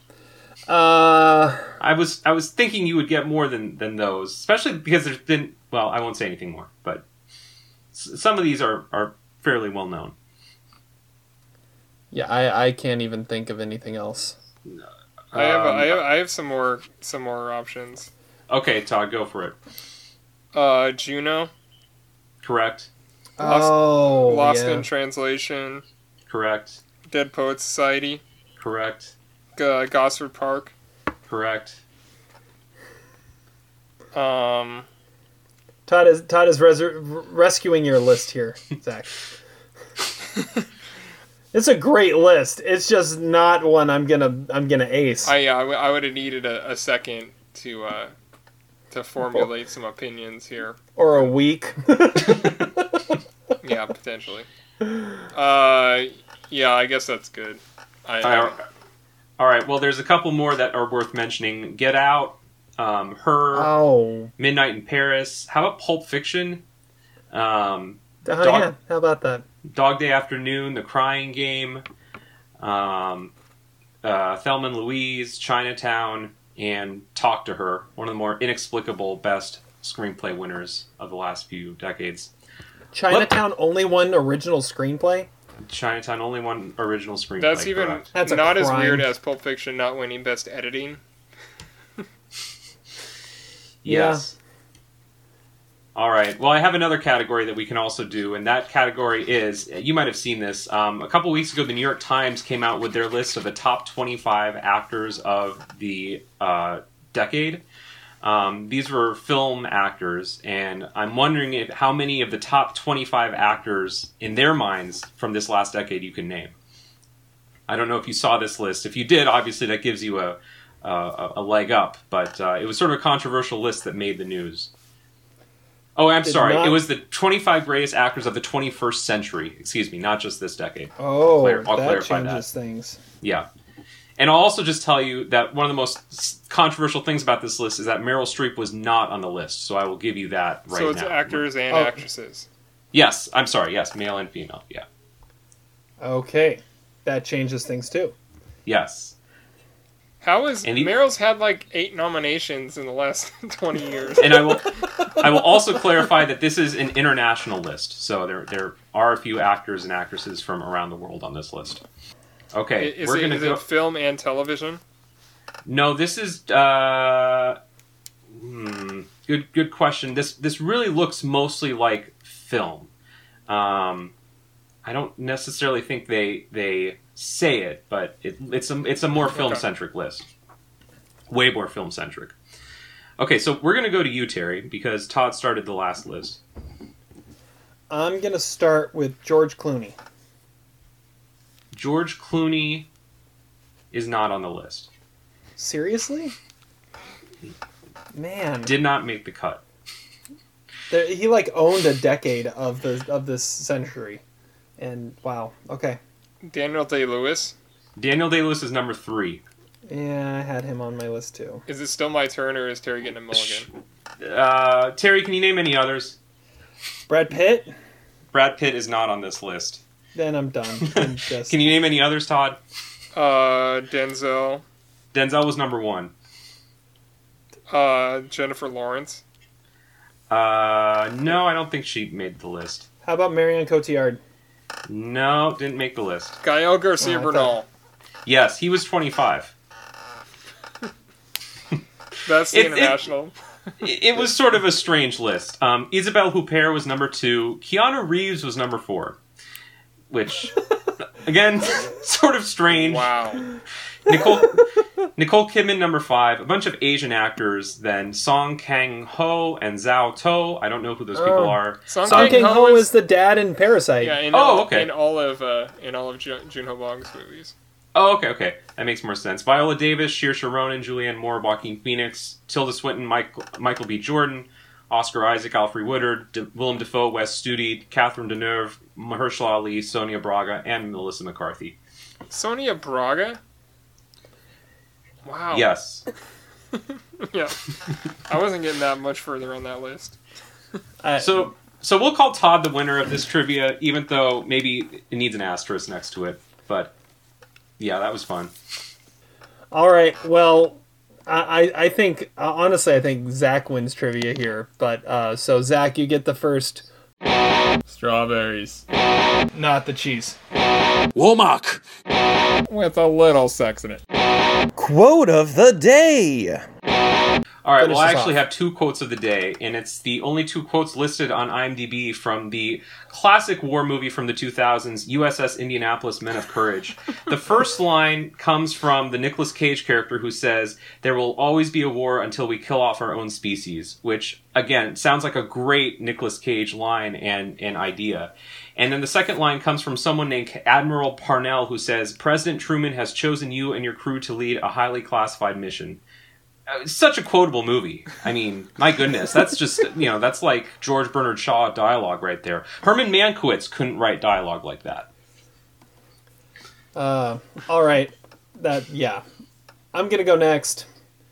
Uh, speaking of Herman Mankiewicz, uh, my quote is uh, about Mank, and this is uh, a Facebook post that's been making its its its way around social media. It's by Paul Schrader, our, our favorite Paul Schrader. Um, he he posted on Facebook, Mank. The film fails the first obligation of telling the story of a flawed protagonist to convince the viewer that this character merits two hours of their time. That's a good quote. That's a really a good gr- criticism of that movie. I know it's a great quote. It's a great point that he makes there.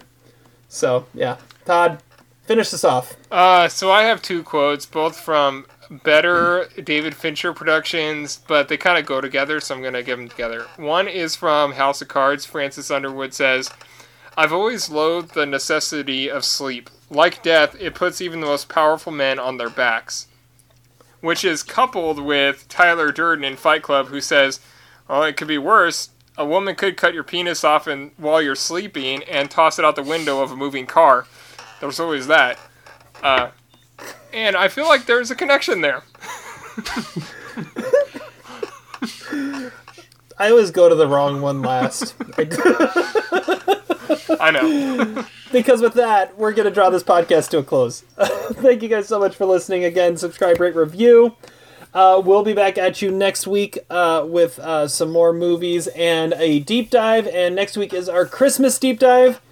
Uh, we put a poll up on Twitter to figure that out. And as of recording, uh, there's still some time left. But it looks like the winner is going to be It's a Wonderful Life. So tune in next week. We'll be uh, deep diving It's a Wonderful Life talking all things that I wonder who the douchebag of It's a Wonderful Life is. That'll be a fun It'd conversation. be better if we were doing a Charlie Brown one. douchebag. Well, yeah. that would be an interesting discussion for sure.